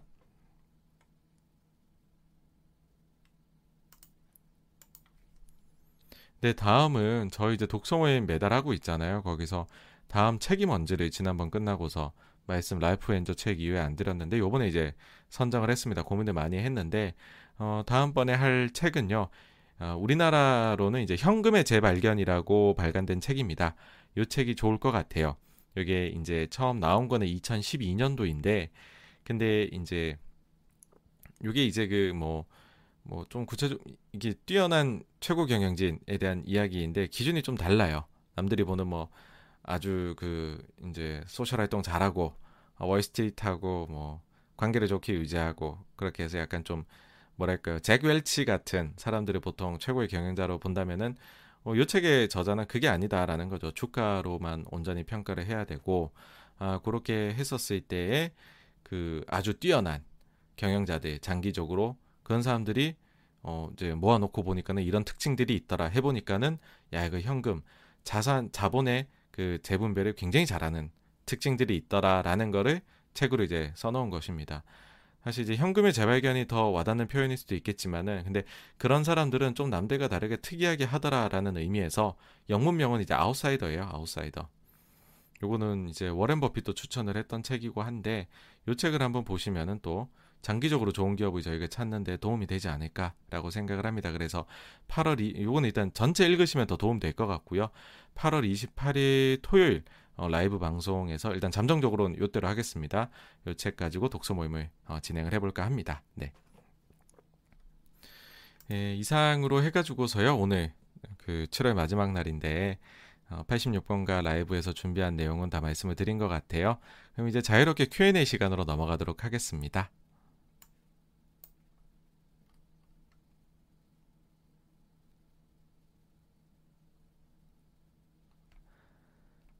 네, 일단은 디스트릭 나인님께서 어, 자본주의와 공산주의를 다 하고 싶어하는 중국 같습니다. 네, 맞습니다. 악셀과 브레이크를 다 밟으면서 나는 이런 곡예 운전도 정말 잘할 수 있어라고 좀 과시한다는 느낌도 들어요. 예. 스톤킴님 맞습니다. 신한이 신한했습니다. 예. 그 다음에 명석디님께서 음 테이퍼링이 연내 시작되면 파티는 이제 끝나가는 건가요? 라고 하셨는데 아니요, 근데 그 이제 보통 요 정도 즈음으로 이렇게 시장에서 봐 왔던 거기 때문에 그러니까 시장을 놀래킬 정도로 빨라졌다면 뭐 가령 예를 들어 지금 제임스 블라드가 이야기한 대로 가을부터 시작합시다. 그러면 이제 와장창 할 수 있죠. 근데 그게 아닌 걸로 거의 지금 얘기가 된 거기 때문에 예, 요 이슈 가지고서 예, 시장이 타격을 받을 건 아니다라고 봅니다. MSJ님께서요, 어, standing repo하고 FIMA는 국채담보대출이라고 보면 되는 건가요? 라고 하셨는데 예 맞습니다. 네. 아, 디스트릭 나인님께서 테이퍼링 개시가 되면 미국보다는 신흥국이 걱정이더라고요. 과거 테이퍼링 때도 신흥국 마켓이 흔들리고 미국도 불안한 어, 장세였겠죠라고 하셨는데 맞습니다. 미국은 5% 이상 흔들렸던 구간이 없었어요. 근데 신흥국 중에서는 그, 이제 그보다 두 배 이상 흔들렸던 데들이 나타났었죠. 그러니까 아무래도 이제 미국이 돈줄을 죄이기 시작을 한다라고 하니까는 다른 것들이 외환 시장부터 해가지고서 쫙쫙쫙쫙 이제 연쇄적으로 그러니까 이제 진폭이 두 배, 세 배씩 나오는 그런 게 있죠. 이번에도 어쨌든 과거에 그런 걸 봤었으니까는 그런 모습은 어느 정도 나오지 않을까라는 생각이 듭니다. 그다음 디스트릭 나인님께서 잭슨홀 미팅 때 테이퍼링 언급을 하지 않겠냐고 하던데 한편으로는 이미 예상된 이슈라면 충분히 더 사실 요거를 구체적으로 요번에 FOMC 그 Q&A 때 한 분이 질문을 했어요. 잭슨홀 미팅에서 뭐, 뭐 이러면서 얘기를 했는데 파월 의장이 좀 이 부분은 단호하게 그런 건 아니다라고 얘기를 했기 때문에 생각보다 잭슨홀 미팅은 아무것도 안 나오지 않을까라는 생각도 듭니다. 어, MSJ는 2년물 국채금리 0.2% 아래로 떨어진 것도 단기자금 시장 유동성 과잉으로 봐야 하는 건가요? 네, 그렇습니다. 지금 단기자금 시장에 유동성이 너무 많아요. 뭐 이제 연준이 제공하는 것도 있겠지만은 그걸 넘어서서 지금 재무부가 이달 말까지 원래는 현금 잔고를 자기네가 줄여야 되는 게 이게 전부 다 부채 한도 협상하고 엮여 있는 건데요. 그러다 보니까는 어마어마한 금액을 내뿜어내고 있죠. 그러니까 뭐 QE에 1,200억 달러 기준으로 하면 거의 한네 달치 정도가 한 두 달 만에 뿜어져 나오고 있어서 하여튼 뭐 이쪽도 뭐 쓰나미입니다. 쓰나미 자금에. 네, 명석님이 아유, 네, 저기 감사드리고요. 어, 그리고 고민이네님 미국이나 한국이나 집값 때문에 논쟁이 많네요. 맞습니다. 이게 집값이 좀 과도해 버리면은 이거는 정말로 소비나 모든 거에 도미노로 영향을 주기 때문에 연준에서도 제가 볼 때는 제일 걱정하는 거는요. 뭐니 뭐니 해도 뭐 주식 시장도 아니에요. 제가 볼 땐 집값을 제일 걱정하는 걸로 보입니다. KSL님, 테이퍼링 선언 후 테이퍼링 실행 후 미국 10년 국채 금리는 어떻게 변할까요? 13년도와 비슷할까요? 라고 하셨는데 어 이제 워낙 사례가 있다 보니까 13년이라는 사례 저희가 보고 가잖아요. 그러니까는 일단은 13년과 비슷한 흐름을 보이지 않을까라고 생각을 합니다. 예. 그 뒤에 뭐 아주 독특한 이런 지표들이 좀 고용이나 인플레에서 나오지 않는 한에는 일단은 시장은 13년과 비슷한 거를 가정을 깔려고 하지 않을까라는 생각을 합니다. 다만 근데 조금 차이라고 하면은 인플레 강도가 좀 높아요. 예. 그러니까는 지금 저도 이제 뭐 지금 사실 너무 높은 인플레 일회성 일회성 얘기하고 그 일회성 중에 몇 가지는 잡혀 내려올 거야라고 저도 말씀은 드리지만 근데 그게 과도하게 높고 내려와 봤자 막 과거처럼 진짜 또다시 뭐 제로 마이너스를 걱정해야 될 만큼 안 내려갈 수도 있을 것 같거든요. 그러면은 국채 금리가 그 이제 인플레가 어느 정도 선에서 어 뭐랄까요? 안정화되느냐? 그걸 보면서 또 금리가 움직이려고 하지 않을까라고 보입니다. 아, 네, 쇼핑 노토님도 오셨군요. 네, 안녕하세요. 반갑습니다. 네, 블루웨이님, 네, 그쵸. 네, 보통 이제 초에, 그 연초 하셨는데 아마 월초에 보시면은 무더기로 기관도 이제 공시가 나옵니다. 나올 겁니다. 예, 예. 김인수님, 최준철 대표님 추천해주신 책, 아, 네, 저도 기사로 봤었어요. 네, 아주 좋은 책입니다. 네. 거의 정말 약간 이쪽에서, 아, 그, 약간 이제 뭐 현금 쪽, 그니까 그, 그 2010년대 들어와 가지고서 투자 쪽의 책 관련해서는 약간 좀 손에 꼽히는 예, 그런 quality 책이 아닐까라는 생각이 됩니다. 실제로 워렌 버핏도 추천을 했고 버피 그러니까 버크셔 해서웨이가 자사주를 사는데 영향을 일부 주지 않았을까라는 생각도 들고요. 아, 네, 그레이님, 아이고, 네네, 아유, 저 좋은 질문해 주셔서 감사드립니다. 예.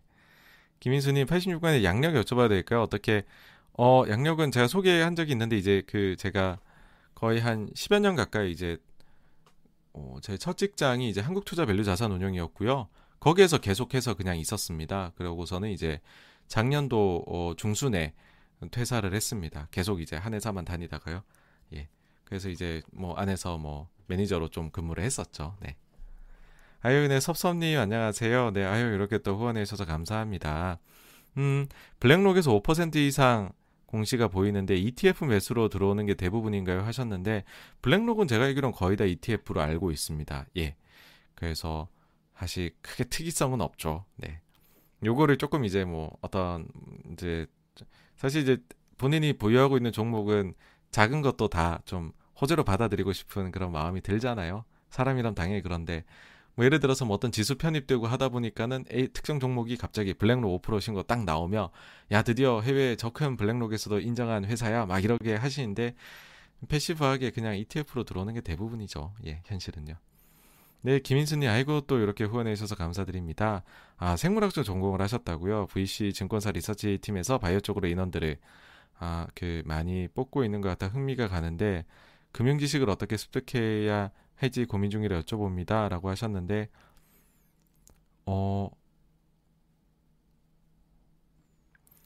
사실은 뭐, 이쪽이 막 크게 대단한 부분들이 없어요. 해보시면은, 저는 그런 것 같아요. 이쪽에 현업에 계시는 분들은 진짜 몇 달만 그냥 가서 보시면은 아 이쪽 이런 생리구나라는 거를 바로바로 바로 다 그냥 사실 이제 산수거든 이건 절대 수학이 아닌 것 같아요 투자 쪽은 그리고 또 혼자만 할 수 있는 게 아니라 이제 또 팀원들 같은 회사의 분들하고 어차피 협업을 해야 되는 거고 그러다 보면 부족한 점도 또 메꿔지고 배우는 것도 어 많고 해서 사실 이제 뭐 또 들어가서 어쨌든 뭐 갖춰지는 거는 속도는 굉장히 빠르다라고 생각을 합니다. 그래서 특별히 뭔가 이쪽에 뭐 필요한 그런 습득하기 위한 그런 것들은 없는 것 같고요.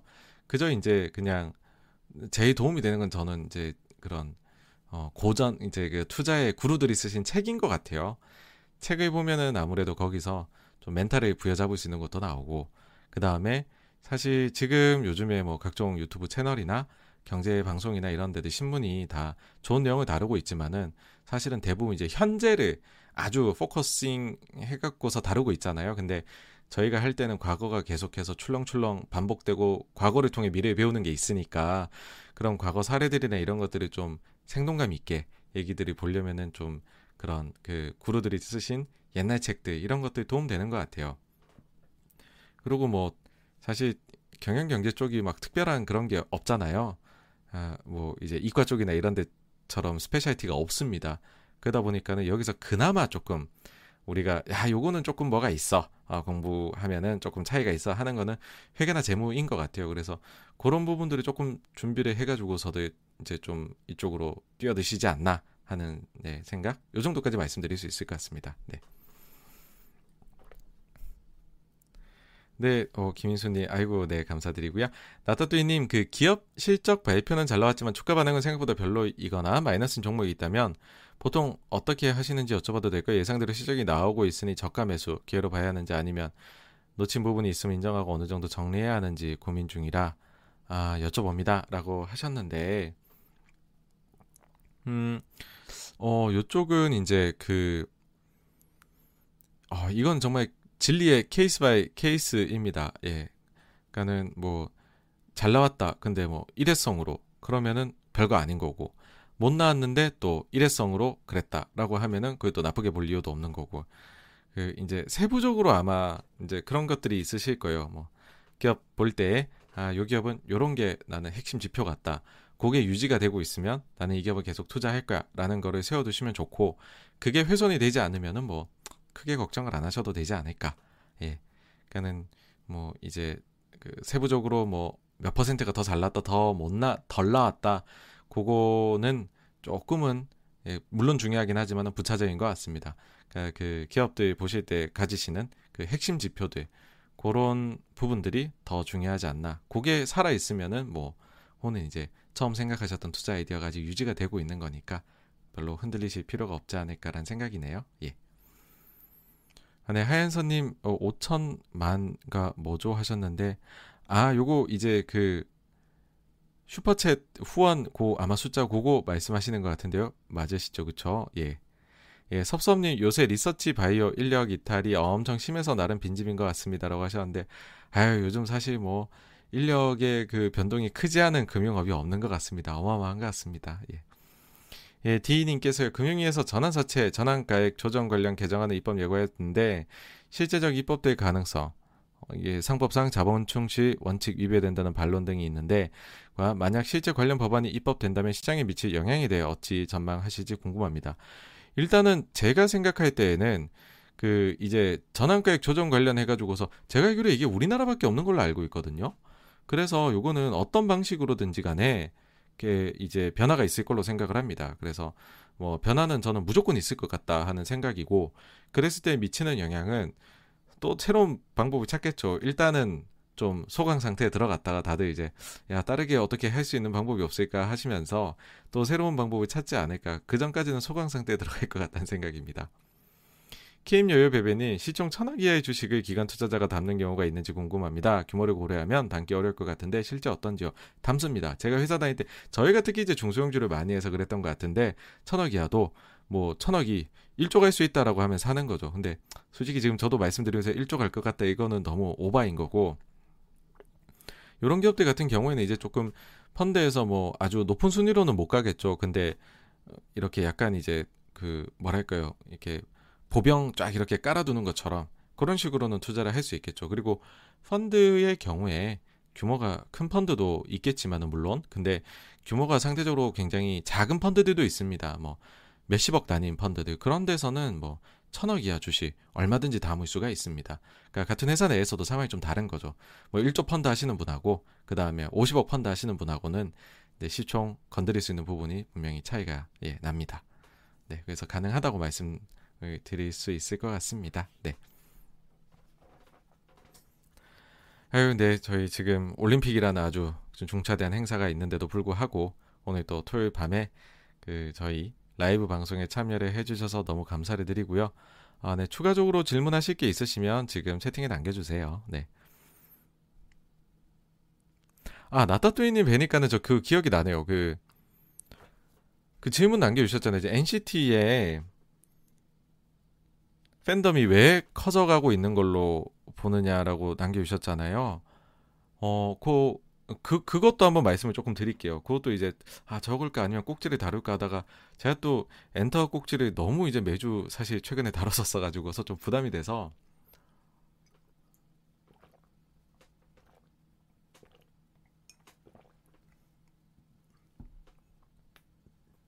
일단은 저는 이제 그 그런 얘기를 드리고 싶어요. 음, 뭐냐 하면 여기다 적어 볼까? 팬덤의 탄생. 팬덤은 어떻게 탄생을 하느냐 라고 했었을 때 첫 번째는 역시나 좋은 멤버 구성이겠죠, 그쵸?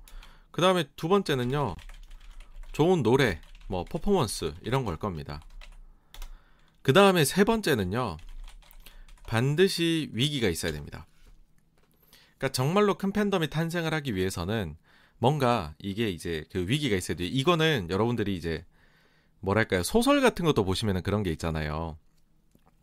그 어 뭐 영웅 스토리 우리가 만들 때에는 뭐 이제 뭐 이런저런 과정을 거치다가 위기를 딱 거치고서 영웅으로 거듭나게 되는 예, 그런 스토리가 있습니다.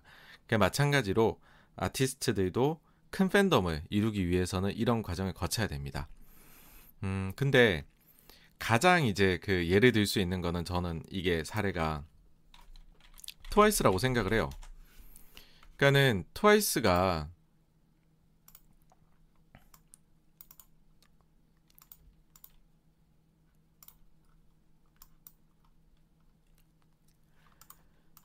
그 데뷔 앨범이 15년 10월에 나와요. 그리고 요 앨범이 처음 3개월 판매량이 약 한 5만 장 정도가 됩니다. 그러니까 사실 그때 이제 그런 얘기를 했었죠. 이제 JYP 그러면은 항상 걸그룹 명가고 어, 엄청나게 대성공을 펼치는데 트와이스가 조금 약한 게 아닌가라는 얘기까지도 있었습니다. 근데 그러고 나서 이런 일이 생겨요. 뭐냐 하면은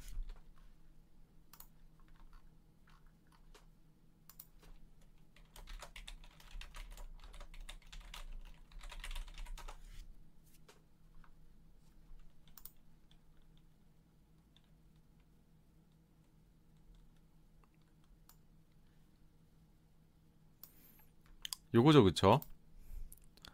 요게 이제 그때 그 MBC 방송인데 15년도 11월인가 그래요. 그때 당시 이제 대만기 가지고 나왔다는 거 가지고서 난리가 났었죠. 그래가지고 사과해라 그러고 사과까지 가고 뭐 그러니까는 마리텔 그것 때문에 지금 쯔위가 사과를 합니다 결국에는 그게 이제 15년 11월이에요. 근데 이제 이걸 보면서 그 그런 생각도 했었죠. 이제 지금 만들어진 지가 데뷔한 지가 얼마 안 됐으니까 쯔이라는 멤버를 과연 데리고 갈 것인가 아닌가라고 했었는데 어떻게 보면 이제 굉장한 위기가 초반에 바로 닥친 거죠. 근데 어 이게 좋겠네요. 찾아보니까 제목부터가 잘 지었어요. 트와이스 팬들의 코어력을 높이게 된 치트키 짤 해가지고서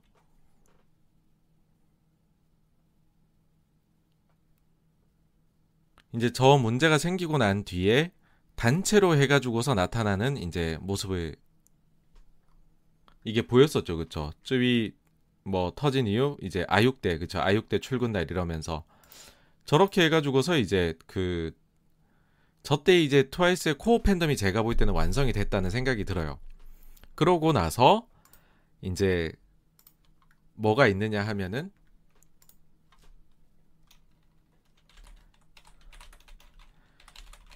16년 4월 16년도 4월 달에 컴백을 해요.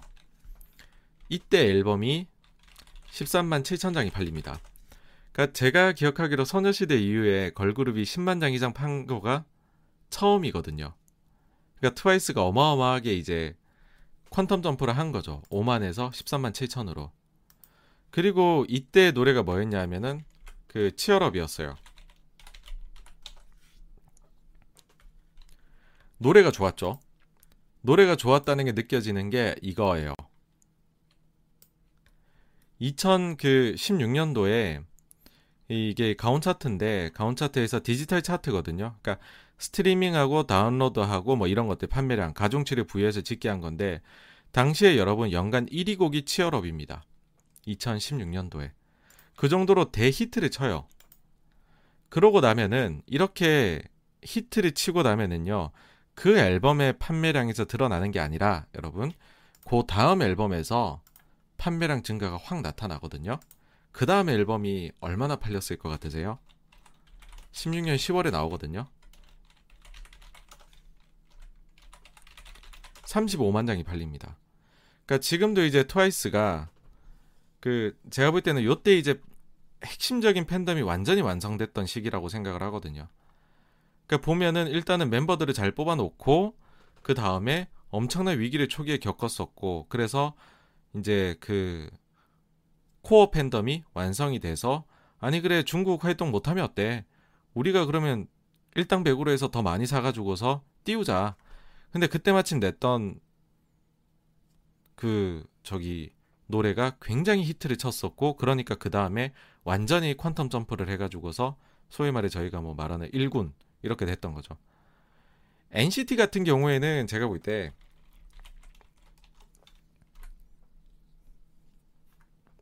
기본적으로는 여기가 지금 그 이제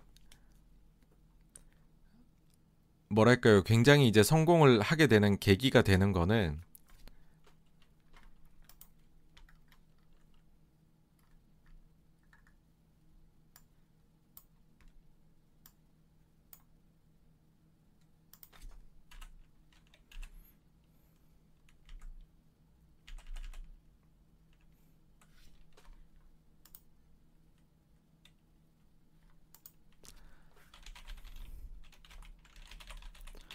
그 영웅이라는 노래가 되게 크거든요. 이게 2020년도 상반기에 나온 건데 요 전까지만 해도 사실 NCT한테 대중성이 있는 곡이라는 거는 없었어요.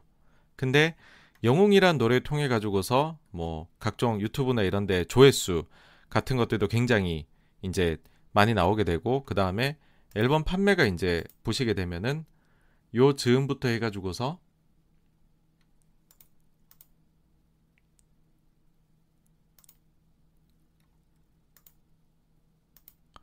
그 NCT 127의 정규 1집 앨범이 31만 장이었거든요.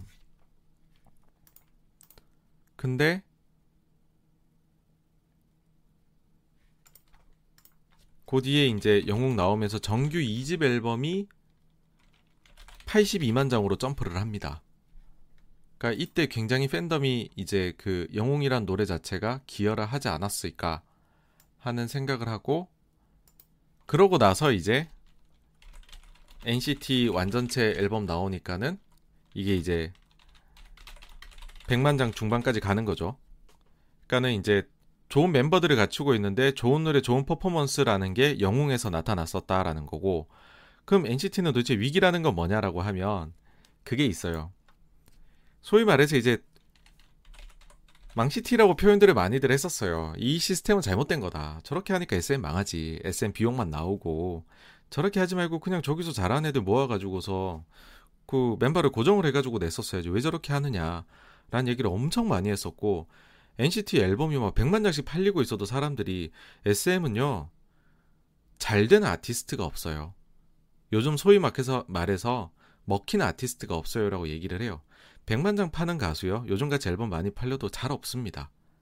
몇 개 없는데 NCT가 파는 거는 굉장히 무시를 당하죠. 그게 근데 사실 뭐 분석하는 쪽이나 주식하시는 분들 뿐만이 아니라 아이돌 덕질을 하는 팬들 사이에서도 그랬어요. SM은 망했잖아. SM 은 NCT 대회 망했잖아. 이게 여러분들 어떤 게 되냐면 제가 이제 NCT 팬분들을 이렇게 눈팅을 하면서 받는 느낌이 뭐냐 하면 그러니까 약간 그 그쪽의 느낌은 자기들은 항상 이제 별로 대우를 못 받는 그런 쪽인 거죠. 내가 좋아하는 아티스트가 맨날 어디 가가지고 비용만 쓴다는 얘기 듣고 여기 때문에 망했다는 얘기 듣고 기획사는 망했다는 얘기를 듣고 여러분들 어떠세요? 근데 제가 야구를 좋아해서 야구를 기준으로 얘기를 드리면은 뭐 맨날 예를 제가 만약 하나 팬이다 그러면은 맨날 하나 못한다 못한다 하면은 그 팬덤이 떠나갑니까 아니면 남아 있습니까? 오히려 남아 있거든요. 그러니까 저는 계속 망했다는 얘기를 하는 것 자체가 여기한테는 그게 위기심이고 위기의식을 주는 거고 그 사람들은요 그런 얘기 들으면 코어 팬덤으로 자라면 자랐지 떠나질 않아요. 이게 조금은 뭐 비슷한 얘기일 수도 있고 약간 다를 수도 있는데 결이 그 이제 방탄소년단 같은 경우에도 이게 있었다라고 저는 생각을 하는 게 방탄소년단이 사실은 그 가온 차트를 보게 되면은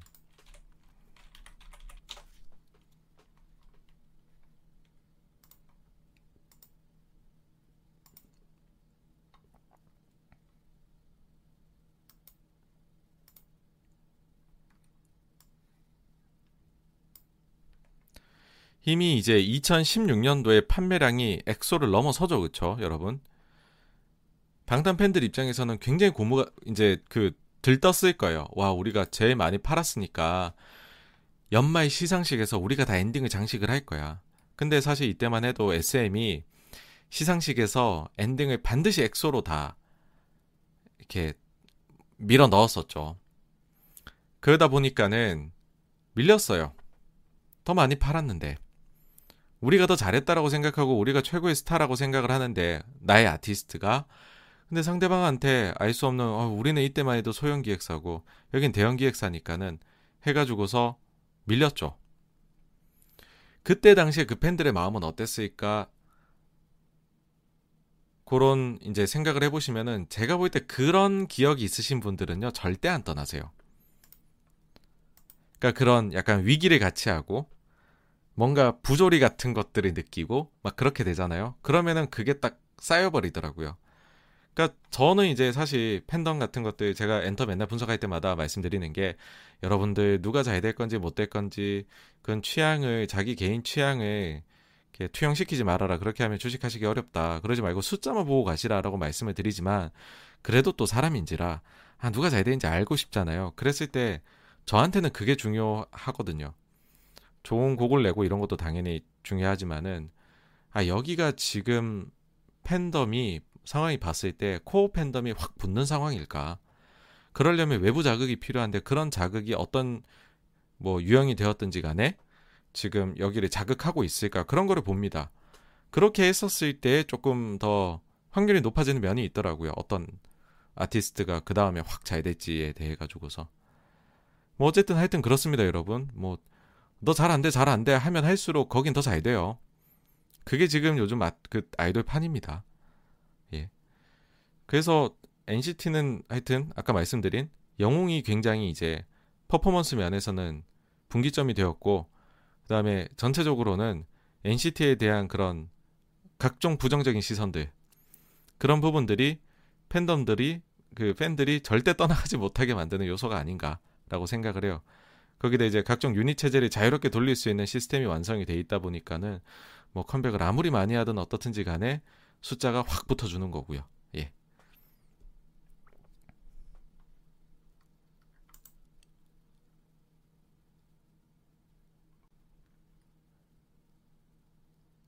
아, 네, 그리고 태, 태겸이 님께서요, 아유, 주식 입문에 추천해 주시는 도서가 있으신가요? 라고 해 주셨네요.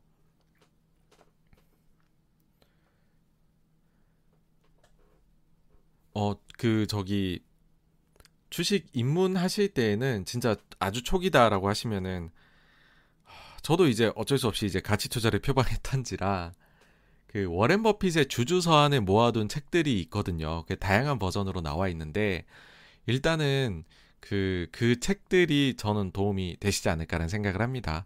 그러니까는 워렌 버핏이 사실 본인이 직접 손으로 쓴 책은 없잖아요. 그건 없는데 근데 매년 본인이 쓰, 직접 쓰, 는게 있죠. 그 뭐냐 하면은 주주 서한을 쓰고 있죠. 그래서 그 주주 서한들을 모아놓는 것들은 어떻게 보면은 현존하는 최고의 투자자가 본인이 직접 몇십 년에 걸쳐서 써놓은 거를 저희가 이렇게 좀 읽어볼 수 있다는 거니까 특히 그것들은 이제 내용들이 짧게 짧게 짧게 짧게 해가지고 탁탁탁 끊어져 있거든요. 그래서 보시면은 아 일단 기본적으로 아 투자라는 거는 이렇게 해야 되는 거구나 그런 거를 느끼실 수 있게 되지 않을까라 생각합니다. 네. 네, 그리고 시그니처 스페셜님 크래프톤 상장 가격 적절성에 대해서 어떻게 생각하시는지 궁금합니다 라고 하셨는데 아, 개인적으로는 최근에 그 지금 그 대여들이 많이 상장을 하고 있잖아요. 근데 저 개인적으로는 지금 상장하고 있는 것들에 청약한 게 하나도 없습니다. 예. 그러니까는 뭐 과거에 이제 그 작년에만 해도 뭐 따상, 뭐 따상상 이런 얘기들도 했었고 하는 거는 사실 이제 몰려 들어오는 돈에 비해 가지고서 어, 상장되는 것들이 적었었던 면이 있었던 거고 그 다음에 상장가를 굉장히 또 이제 그 좀 그때만 해도 상황이 지금하고는 좀 달랐잖아요.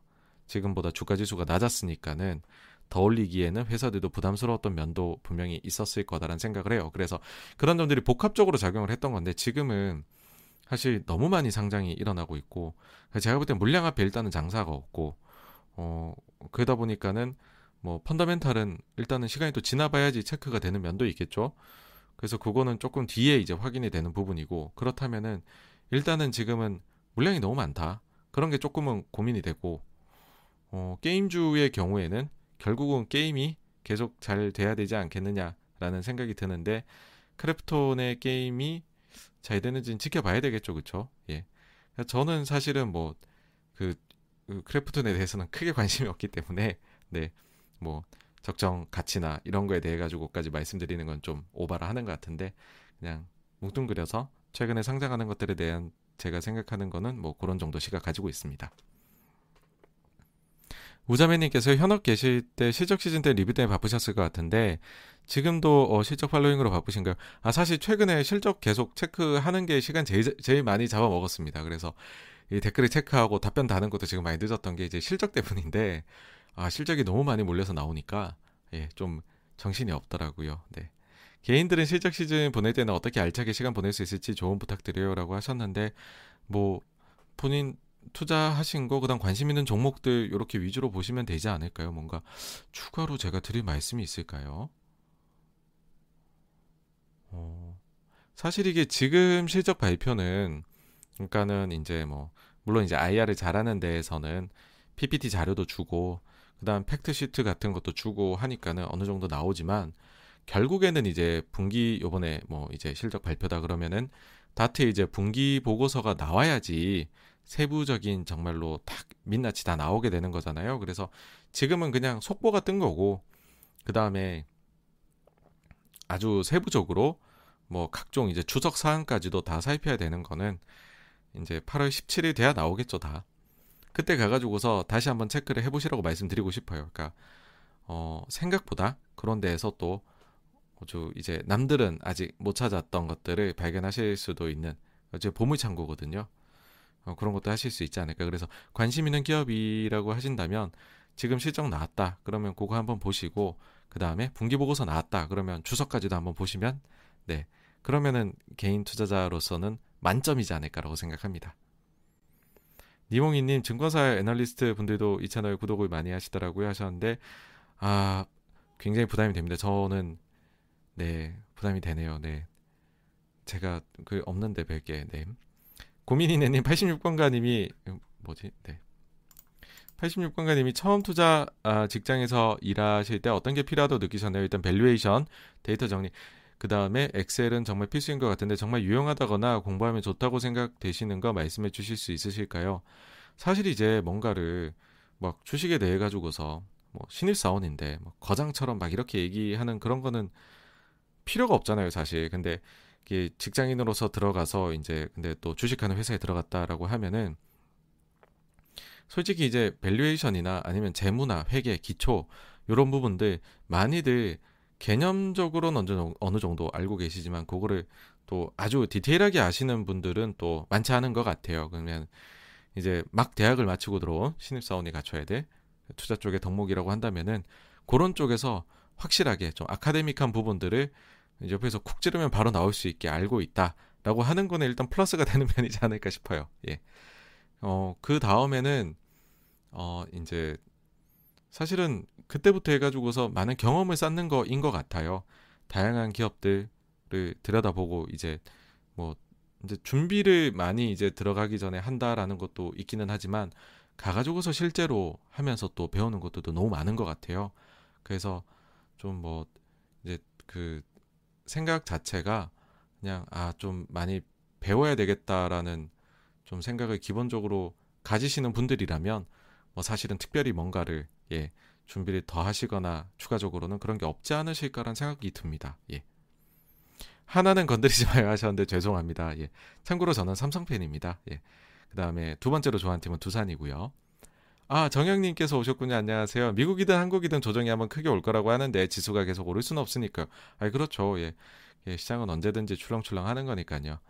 아 그 시작점을 아마존으로 보고 있다고 하시는데 저는 뭐 그렇게는 안 보고 있습니다. 예. 그러니까 왜냐하면은 특정 하나의 기업으로 뭔가 이렇게 막 촉발되는 세상은 아닌 것 같아요.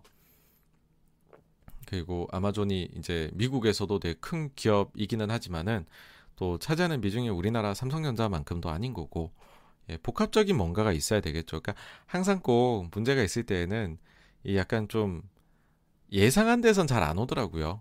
예상하지 못한 데에서 오는 거니까 특히 또 하나의 기업으로 오는 경우도 잘좀 없지 않나. 그러니까 연초 여러분들 생각을 해보시면 야, 개인 투자자들 많이 들어왔는데 비트코인 많이 하던데 코인 떨어지면 증시 작살난다. 근데 코인 떨어진데 증시 올랐거든요. 그 다음에는 또 어떤 말씀들도 하셨었냐면 야 테슬라 엄청 올라갔었는데 테슬라 폭락 오면 증시 또 아작 난다. 근데 테슬라가 빠져도 증시는 또 계속 올랐었거든요.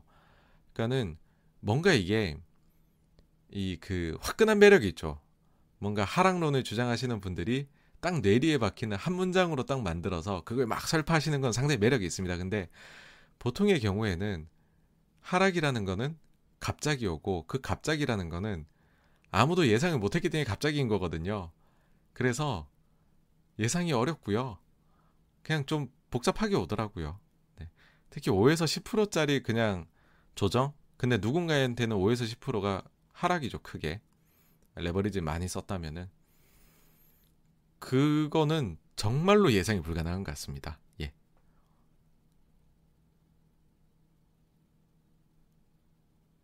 아, 네, 나따뚜이님, 아이고, 네네, 그 도움 되셨다니 다행이고요. 아, 태겸이님도 네네 도움 되셨으면 합니다. 고민이네님 모, 모아놓은 거 중에 전 지금 워렌 버핏 바이블을 읽고 있어요. 재밌어요. 농담이나 insight 보면서 읽다 보면 예 맞습니다. 여기 여러 종류가 있습니다. 근데 다 저는 좋은 것 같아요. 예. 어, 시그니처 스페셜님도 아이고 네 감사드리고요. 정영님 다른 은행사에서도 자사주 소각 들어가면 좀 올라갈까요? 메리츠랑 단연 금융지주사가 차이가 많이 나네요 하셨는데 어 저는 뭐 자사주 소각을 예 특히나 그거를 좀 구조적으로 한다 뭐 이제 올해만이 아니라 앞으로도 좀 기준을 정해놓고 우리가 뭐 뭐 버는 돈의 몇 프로 이상은 해가지고서 이제 뭐 자사주 소각 이런 거를 공개적으로 얘기를 하는 데다라고 하면은 제가 볼 때는 그거는 주가를 밀어 올릴 수 있는 요소다라고 생각합니다. 예. 스톤키님 삼성 왕조 시절 너무 그립습니다. 아, 저도 삼성 20년 팬으로서 슬슬 어, 돌아올 아, 예 왕조가 언제였나 싶네요 이제 네. 아 한국 시리즈도 다 보러 갔었는데 우승하는 마지막 게임도 막 보고 잠실에서 뭐 했었고 사실 저희 지금 이제 오늘 그 올림픽이 열리고 있기는 하지만 그 제가 이제 고등학교 3학년일 때 그 월드컵이 있었거든요. 고3 때 월드컵이 있었는데 공부를 할 수가 없죠, 여러분. 한국이 4강을 가는데. 근데 그게 끝나고 나니까는 이제 부산 아시안 게임 하더라고요. 그리고 그게 끝나고 나니까는 삼성 라이온즈가 한국 시리즈 첫 우승을 예, back-to-back 홈런을 마해영 이, 이승엽 선수가 쳐서 하더라고요. 그래서 그때 당시에 정말 제 주변에서도 많은 친구들이 예, 그때는 뭐 어쩔 수 없이 재수를 했었던 기억이 갑자기 나네요. 그걸 만들었던 삼성인데 어 그러, 그렇게 이제 재수를 하도록 만들었던 삼성인데 지금 좀 아, 최근 몇 년간 부진했던 점 보이니까 좀 마음이 아팠던 네 그런 게 있습니다. 또 잘하겠죠 언젠가는 네. 네, 고민이네님께서 요즘 고민되는 게 상반기 2, 3분기까지 내다보면서 포트를 어, 깔 때는 큰 그림에서 글로벌 경기가 움직여가는 것이 잘 보여서 분석하고 포트 구성하는 게 정말 쉽다고 느꼈는데요. 그 종목들이 수익이 나면서 현금이 점점 쌓이는데 하반기를 내다보면서 포트를 까는데 이럴 때는 어떻게 해야 되나 하시면은요. 간단합니다. 정말 좋아 보이는 것만 사시면 됩니다. 예. 그러니까 그 버핏이 얘기했잖아요. 이, 그 저기 스트라이크 존에 들어오는 좋은 공만 치면 된다고. 그런 그렇게 그냥 기준을 잡으시면 어떨까 싶네요. 내가 정말 치고 싶은 공. 기준을 조금 한 단계 올려 보세요. 한 단계 올렸는데도 그것도 통과시키는 기업인 거죠. 예. 어, 원래 종목의 비중을 더 실으시는 편인가요? 아니면 그냥 이럴 땐 장기 투자하시면 하시거나 현금을 보유하시는 편이신가요? 저는 아무래도 종목이 지금 안 보이다 보니 이럴 때는 현금 비중 어느 정도 더 채우고 남은 거는 그냥 술 배당주나 장기주를 더 포트에 채우려고 하는데 고민되네요. 6에서 7월 동안 수익 실현을 많이 했는데 현금 비중이 많아지다 보니라고 하셨는데 어쨌든 뭐 그 기준을 그냥 조금 더 높이셔서 근데 그 기준도 통과했다면 그건 뭐 예. 걱, 걱정을 안 하시고서 예. 그 매매를 하셔도 되지 않을까라는 생각입니다. 결국은 저희가 기업을 투자를 하는 거니까는요. 네. Www님 투자에 있어 상상력의 비중은 몇 프로 정도 되는 것 같으신가요? 라고 하셨는데 아 투자에 투자에 있어서 그 저기 재무지표나 이런 것들 그러니까는 뭐 뭐랄까요, 이렇게 스케빈 그는 어그 그 이제 그 단서들을 찾는 것, 예, 재무 정보나 이런 것들 포함해서요. 그것들 분석하는 거, 현재를 분석하는 거죠. 그게 절반이라면 나머지 절반은 상상력이지 않을까 싶습니다. 예. 결국은 저희가 투자하게 되면, 그러니까 안전 마진이란 개념이 나오는 것 자체가, 그러니까는 투자를 했었을 때 최대한 돈을 잃지 않는 방법을 택하는 건데, 그 이후에 수익을 안겨다 주는 방식은 사실 정말 큰 수익은 상상력이 안겨다 주는 거잖아요. 그래서 각각이 절반 절반씩의 역할을 하고 있다라고 생각합니다. 예. 아, 또 태겸이 님도 삼성 팬이시군요. 네. 삼성 네, 정말 질 것 같지 않던 네, 그런 팀이었는데 요즘은 그래도 올해는 네, 많이 잘하고 있죠. 네, 그 전에 비하면. 아, 네. 어떻게 하다 보니까 이게 스포츠 얘기까지 했는데 어, 네. 오늘 일단 질문 지금 채팅까지도 어, 지금 요 정도까지 말씀을 다 드린 것 같아 가지고서요. 그 저희가 또 어, 시작을 한 지 어느새 또 2시간 40여 분 정도 지나가고 있습니다. 그래서 오늘 방송을 어, 요 정도쯤에서 끝마치면 어떨까라고 생각을 합니다. 네. 오늘도요, 그 토요일 날에 주말인데도 불구하고 늦은 시각인데, 그 또 라이브 방송에 참여를 해주신 여러분께 많이 감사를 드리고요. 다음 주 토요일에도 저녁에 9시에 또 내용 알차게 준비를 해서 찾아뵙도록 하겠습니다. 네. 어, 참여해주셔서 너무 감사드리고요. 남은 주말 잘 보내시기를 바랍니다. 감사합니다.